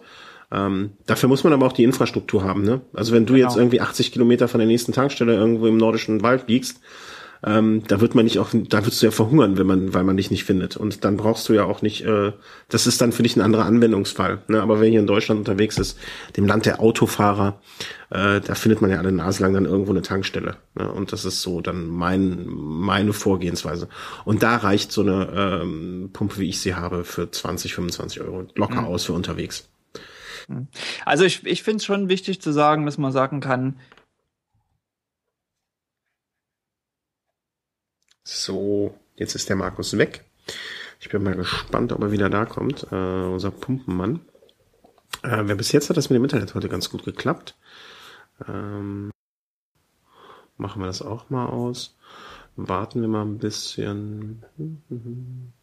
Ansonsten lege ich jetzt einfach mal auf und rufe ihn neu an. Mal gucken, was dann passiert. So, jetzt ist er wieder da. Sind wir ganz gespannt, ob ich ihn noch höre.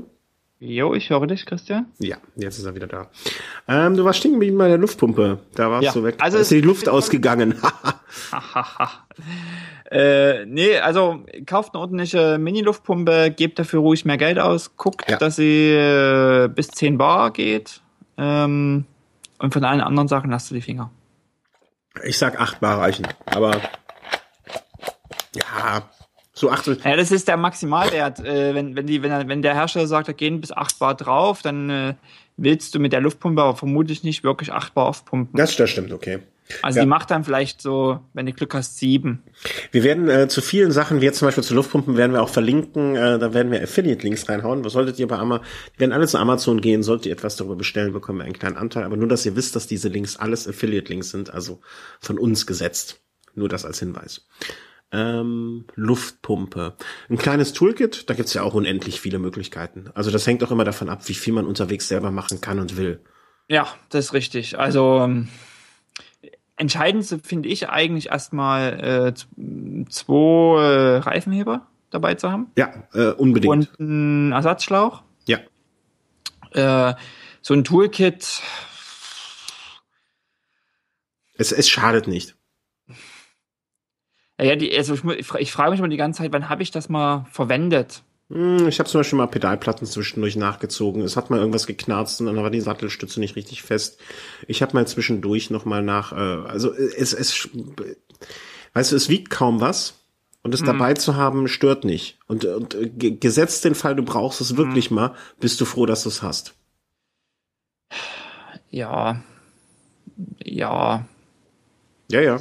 Also mein Eindruck ist immer, ähm, also wenn wenn ich irgendwas habe, was wirklich repariert werden muss, dann ist es so dramatisch, dass ich mich abholen lassen muss. Und äh, den Rest kriegt man eigentlich schon mal mit, wenn man sein Rad äh, regelmäßig ordentlich ein bisschen wartet. Ja, wenn man das lässt, dann nimmt man halt also, ein Toolkit mit. Also einen lockeren Vorbau zum Beispiel oder Steuersatz, den kriegt man auch schon mal rechtzeitig vorher, nicht erst bei Abfahrt. Ja, ja, das kann passieren, dass sowas vorkommt. Ja, das kriegt man dann aber auch, das hätte ich, das hätte, das habe ich aber, glaube ich, auch mit dem Toolkit äh, repariert bekommen. Oder dass eine Scheidung eben auch äh, am Berg ordentlich scheidet, sollte man eigentlich auch vorher. Ja, aber wenn man wenn wenn man es nicht gemerkt hat, aus welchem Grund auch immer, ist man froh, dass man es dabei hat. ähm, Toolkit, dann haben wir eigentlich hinten den Inhalt der Satteltasche auch dabei. Genau, also Satteltasche, äh, um das zu transportieren ganz kurz, kann ja. man das in einer Satteltasche machen. Oder? Äh, ich habe mittlerweile dieses, also ich habe mein Mini-Tool schon gar nicht mehr dabei. Ich bin, wenn ich noch was mit unterwegs habe, habe ich eigentlich zwei Reifenheber, äh, einen Ersatzschlauch und eine Luftpumpe. Mhm. Luftpumpe stecke ich so in die Tri- Trikottasche und äh, für die restlichen Sachen habe ich, ähm, wie heißt das jetzt? Also ich so weiß eine Art es, ich, Rollsack. Ich, ja, ach so. Von äh, Jersey Bin? Sowas in der Richtung? Nee, nicht Jersey Bin. Äh, ein bisschen größer, deutlich größer. Äh, mit einem Klettverschluss, den man aber vorher dreimal zusammenrollt, damit es wasserdicht ist. Okay. Äh, pff, Und ja. passt dann quasi in eine Trikottasche von ähm, der Hersteller, werfen wir in die Shownotes. Ja, genau. Ich habe keine Ahnung, von der Vogel spricht. Doch, ich habe eine Vorstellung davon, dass äh, ich, ich denke an früher, wie man in, in alten Zeiten in der, in, einem, in der Werkstatt so eine Werkzeugtasche hatte, die dann so aufgerollt war, wo das Werkzeug in so kleinen Fächern einge, eingesteckt war. Brooks, ganz schöne Geschichten. Ja? Mhm, aber für diese Brooks-Sättel sozusagen. Ah, so, nee, nee, nee, die wollen wir ja nicht. Aber ich weiß, was du meinst, genau. Da gibt es, da gibt es so kleine Werkzeugsets und das, äh, da hat, da war jetzt mein Gedanke, ging in die Richtung, ähm, dass man äh, so, dass da Werk, äh, Brooks Werkzeugsatteltasche, genau, sowas meine ich, eine Toolbag. Ähm, was haben wir noch? Du hast äh, dann, also eigentlich war das so mein Plan, ne? Und dann habe ich gesagt, okay, Ähm, das, das haben wir jetzt da so da verteilt und alles. Und dann äh, taucht auf einmal wie aus dem Nichts noch der eine Punkt auf, den ich so gar nicht auf dem Schirm hatte. Bikepflege, Bikeputzen. Mein Rat ist, beschäftigt euch lieber mit dem Zeug, was wir bis jetzt gehabt haben. Ähm, Berg, Bikeputzen braucht man nicht. Das war die letzte Folge Wille Home. Ja, der Markus ist gerade in Ohnmacht gefallen. Äh, ich sehe es hier auf dem... Ähm, nee, äh, was braucht man zum Bikeputzen? Also ich brauche äh, einen Eimer. Ähm, ich brauche, naja, so ein paar alte T-Shirts, ne, die man dann so zerreißt und als Lappen benutzt. Man könnte dann da auch so einen, einen so, so Küchenkrepp nehmen, aber das ist ja für die Umwelt nicht gut, wenn man da jedes Mal dann zwanzig Rollen verbraucht hat. Und ähm, ja, dann vielleicht noch so eine alte Zahnbürste, um dann so die kleineren, um die Zwischenräume zu kommen, und eine Bürste vielleicht noch. Und äh, dann nimmt man natürlich ein gutes, vielleicht hinterher für die Pflege, hier mal ein Schmierstoff, da mal ein U D vierzig, mal ein bisschen was dran. Aber ansonsten war es das bei mir, muss ich ehrlich gesagt gestehen, äh, was ich so an Zeugs dafür da habe. Hm. Reicht doch eigentlich für einen Anfänger. Ja, ne? Also ich genau. würde mich in dem Bereich auch nicht als Experte titulieren. Nee, aber also was ich was ich halt wirklich äh, wichtig finde, ist, dass man äh, grundsätzlich sein Bike regelmäßig pflegt. Mhm. Dass man schaut nach äh, Ausfahrten, die vielleicht doch im Regen waren und wo man vielleicht, und wenn es nur die letzten drei Kilometer ist, man irgendwie nass geworden. Ähm, dass man das Rad nicht nur irgendwie im Keller steht und denkt, ach scheiße, jetzt gehe ich duschen und Kackwetter, und äh, dann nimmt man irgendwie in drei Tagen sein Rad wieder aus dem, aus dem Keller und dann hat vielleicht die Kette doch ein bisschen Rost angesetzt oder so. Ähm, also gerade so nach so ein, solchen Ausfahrten mache ich wirklich ganz bewusst, zuerst wird auch das Rad geputzt und dann springe ich unter die Dusche. Mhm. Ähm, und das geht, wenn man das sofort macht und nicht erst wartet, bis irgendwie alles fest verdreckt ist und verkeimt ist, ist man da auch in, in, in fünf bis zehn Minuten mit den wesentlichsten Sachen auch einfach schnell durch. Also da, da kann man sogar nochmal sein Fahrrad abspritzen mit, mit, mit Wasser. Mhm. Äh, aber einfach zu sagen, Mensch, man hat da ähm, ein paar Lappen liegen, die, mit, die man nutzen kann, die man vielleicht auch sagt, okay, man hat hier einen Lappen, den man für die Kette nimmt, und man hat hier vielleicht einen Lappen, den man für den Rahmen nimmt, ähm, um das jetzt nicht zu vermischen und, und mit dem vollgeschmierten Kettenlappen dann über den Rahmen zu wischen.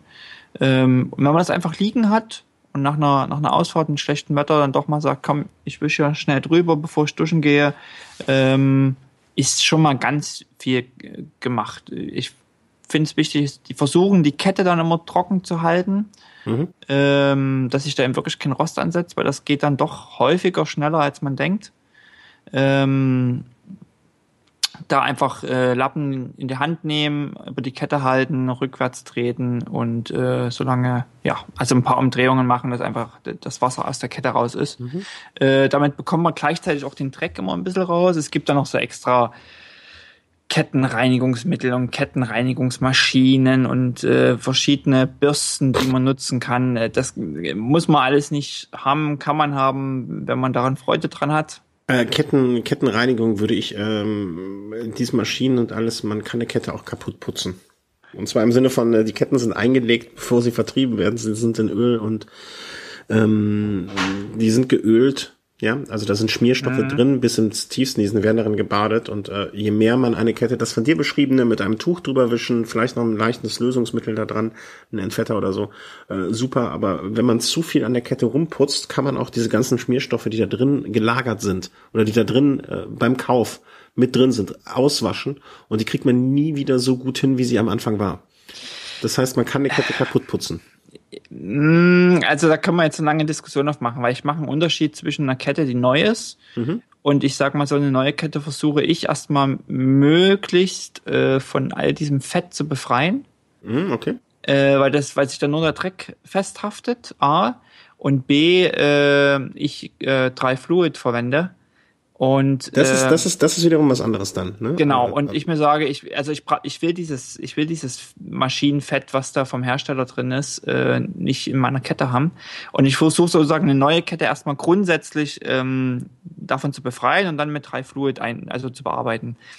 Was aber passieren kann, ist äh, ist vor allen Dingen, wenn du eine Kette hast, die eingelaufen ist. Du hast eine Kette und die funktioniert und das scheidet und alles. Und dann machst du irgendwie nach zwei Jahren so eine Grundreinigung oder von einem Fahrrad, was du von jemandem bekommst, wo alles läuft.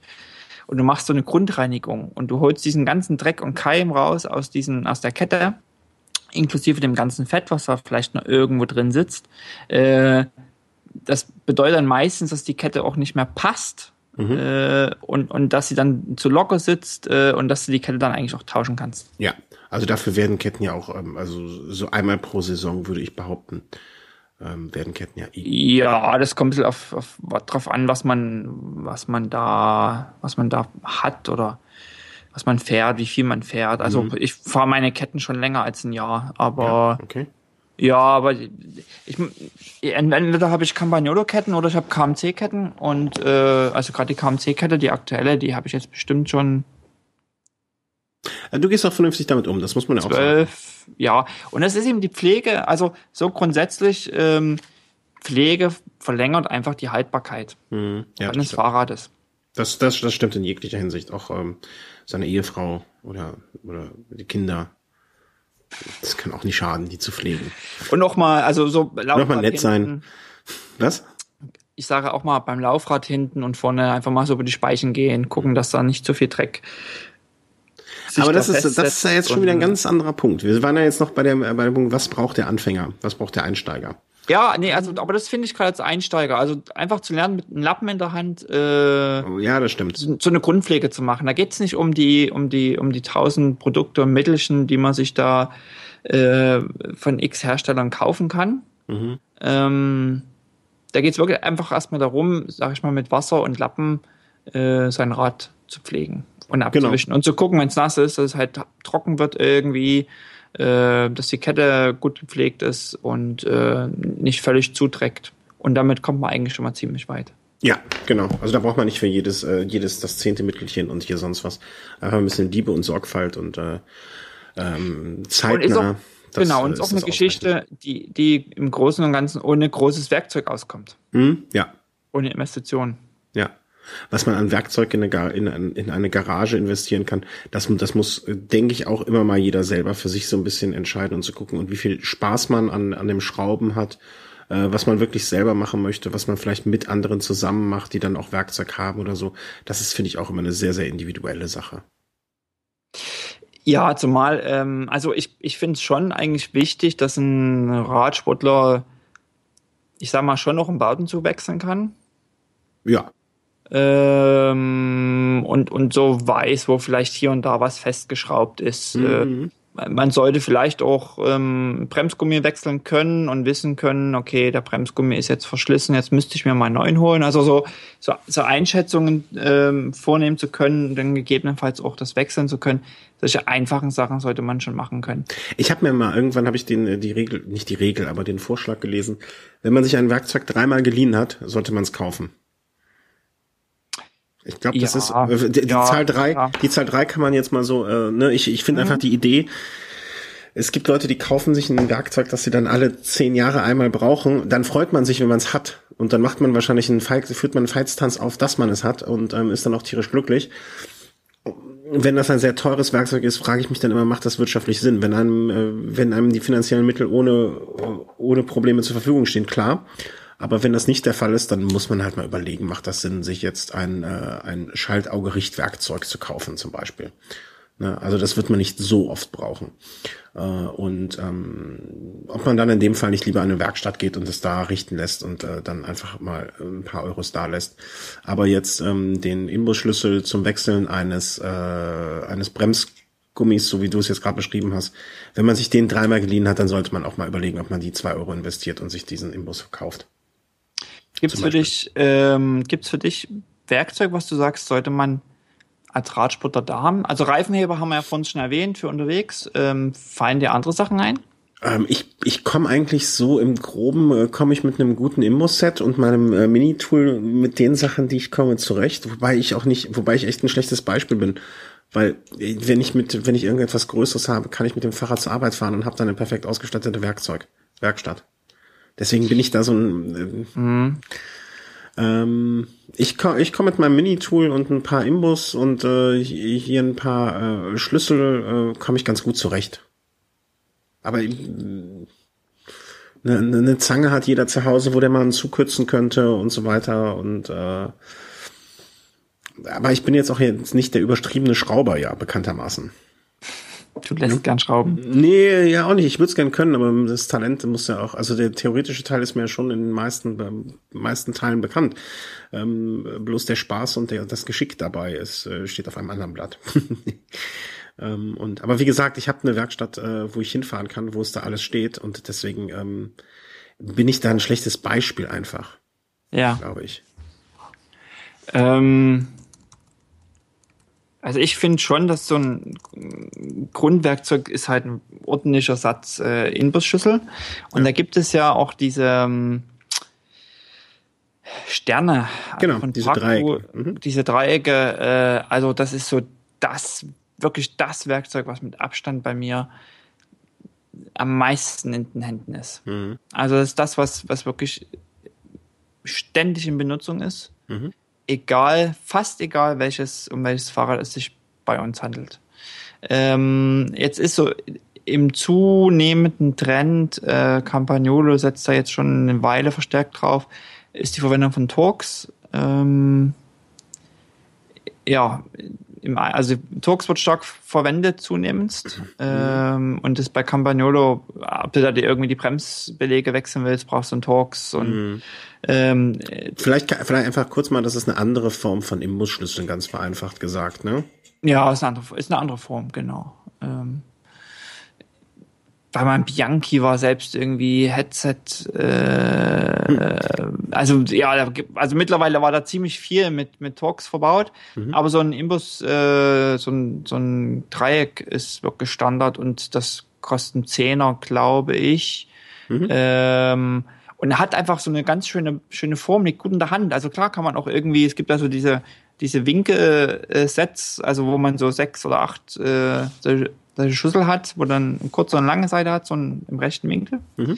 Ähm, aber ich finde, äh, diese, so wie das in der Hand liegt, wie man es in der Hand halten kann mit, mit, mit diesem runden Zentrum und diesen drei Schlüsseln, die davon abgehen. Ich kenne mehrere Leute, die da große Freunde von sind, ja. ähm, das, das mag albern klingen, wenn man sagt, hey, man hat doch was, aber wirklich, also es ist so eine Sache, die, den Zehner kann man sich, äh, kann man investieren oder sagen, Mensch, hier, Oma, Weihnachten, äh, Ostern, was auch immer, ähm, da hast du ein Geschenk für mich. Ähm, das ist auf jeden Fall ein Geschenk, was, was, was wirklich sinnvoll ist. Was, was zumindestens, äh, es gibt wesentlich unsinnigere Geschenke. Ich finde, ich finde eine Sache, wo ich selber viel Fehler gemacht habe, ist, ich habe x Ketten nieder gekauft. Mhm. Äh, früher hatten wir noch sehr viele Ketten genietet, ähm, und da war das auch noch alles einfacher mit diesen achtfach und siebenfach Ketten und neunfach. Äh, das war nicht alles so filigran und und auf einem Hundertstel Millimeter genau ähm, zu nieten. Ähm, Und da habe ich relativ häufig genietet und habe aber, das Problem ist bei billigen Kettennietern, die man muss ja doch einigermaßen Kraft aufwenden beim Nieten, mhm. beim Kette vernieten äh, oder beim Rausdrücken, und die haben sich verbogen. Das sind äh, diese Justierungen, wo die Kette drin liegt, abgebrochen. Das sind die Stifte schief geworden, das sind die abgebrochen. Also ich habe eigentlich, jetzt muss ich wirklich sagen, ähm, die Kettennieter, die ich gerne in die Hand nehme, sind die von Park Tool, die aber auch irgendwie sechzig Euro kosten.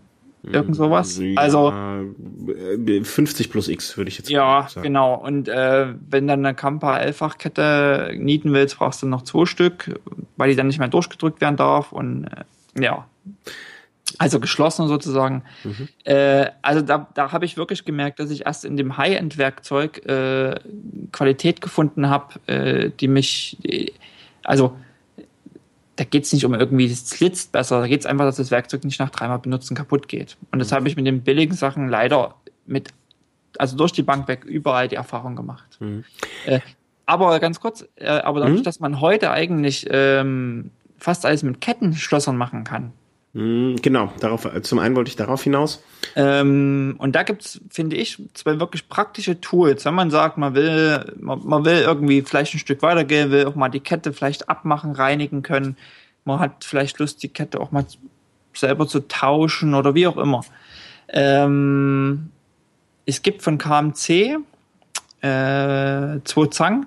Mit der einen Zange öffnet man so ein Kettenschloss und mit der anderen äh, schließt man äh, das mhm, Kettenschloss. Kosten je nach äh, Shop zwischen acht und zehn Euro, also acht und zwölf, so mhm. schwankt das ungefähr. Sehr zu empfehlen.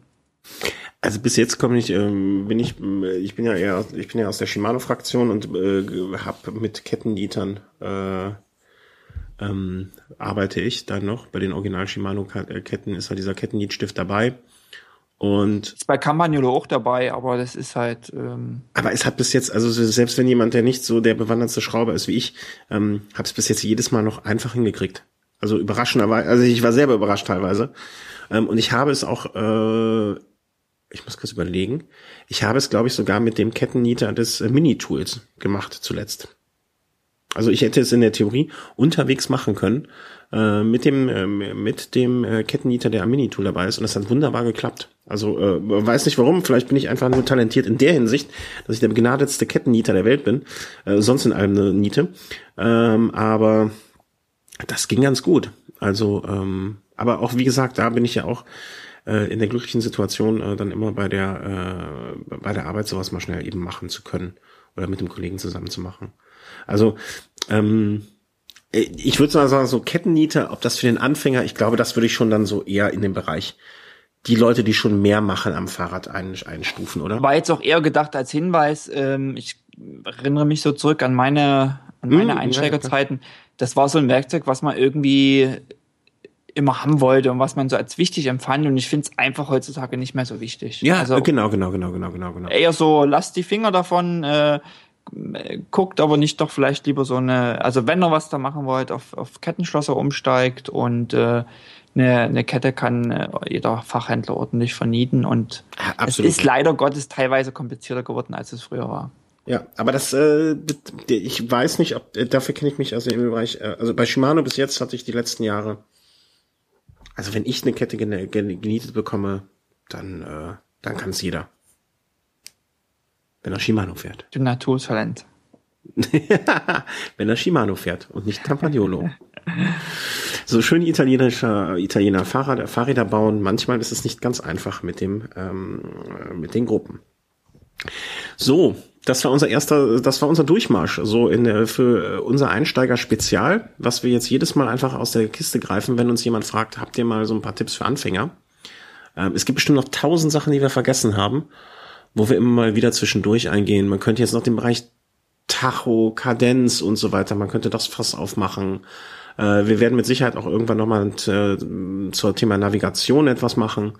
Ähm, Brillen, wie gesagt, das ist schon in der konkreteren Planung, zumindest bei mir im Kopf, ähm, dass wir dazu was machen. Aber das war jetzt mal so einmal der Durchmarsch durch alles, was bei uns so rumhängt und rumliegt. Äh, zur Freude unserer Frauen natürlich immer schön in den Schränken aufgehangen. Und ähm, ja, das war unser Einsteiger-Spezial. Mit dem Markus aus Norwegen. Danke fürs Zuhören. Christian aus Köln. Entschuldigung für ins Wort fallen. Und äh, nächste Woche gibt's dann vermutlich wieder einen ganz normalen Velo-Snack. Ähm, wir werden jetzt die, diese ganze Folge noch schön mit Links irgendwie versuchen mal zu befüllen. Ähm, wenn uns da was einfällt. Ansonsten, wenn ihr noch Fragen habt oder Ergänzungen habt, gibt's einfach über die Kommentare weiter. Und da werden wir dann vielleicht im nächsten Velo-Snack auf die Kommentare aus dieser Sendung auch eingehen. Richtig? Ja, machen wir. Okay, vielen Dank fürs Zuhören und tschüss. Alles klar, tschüss.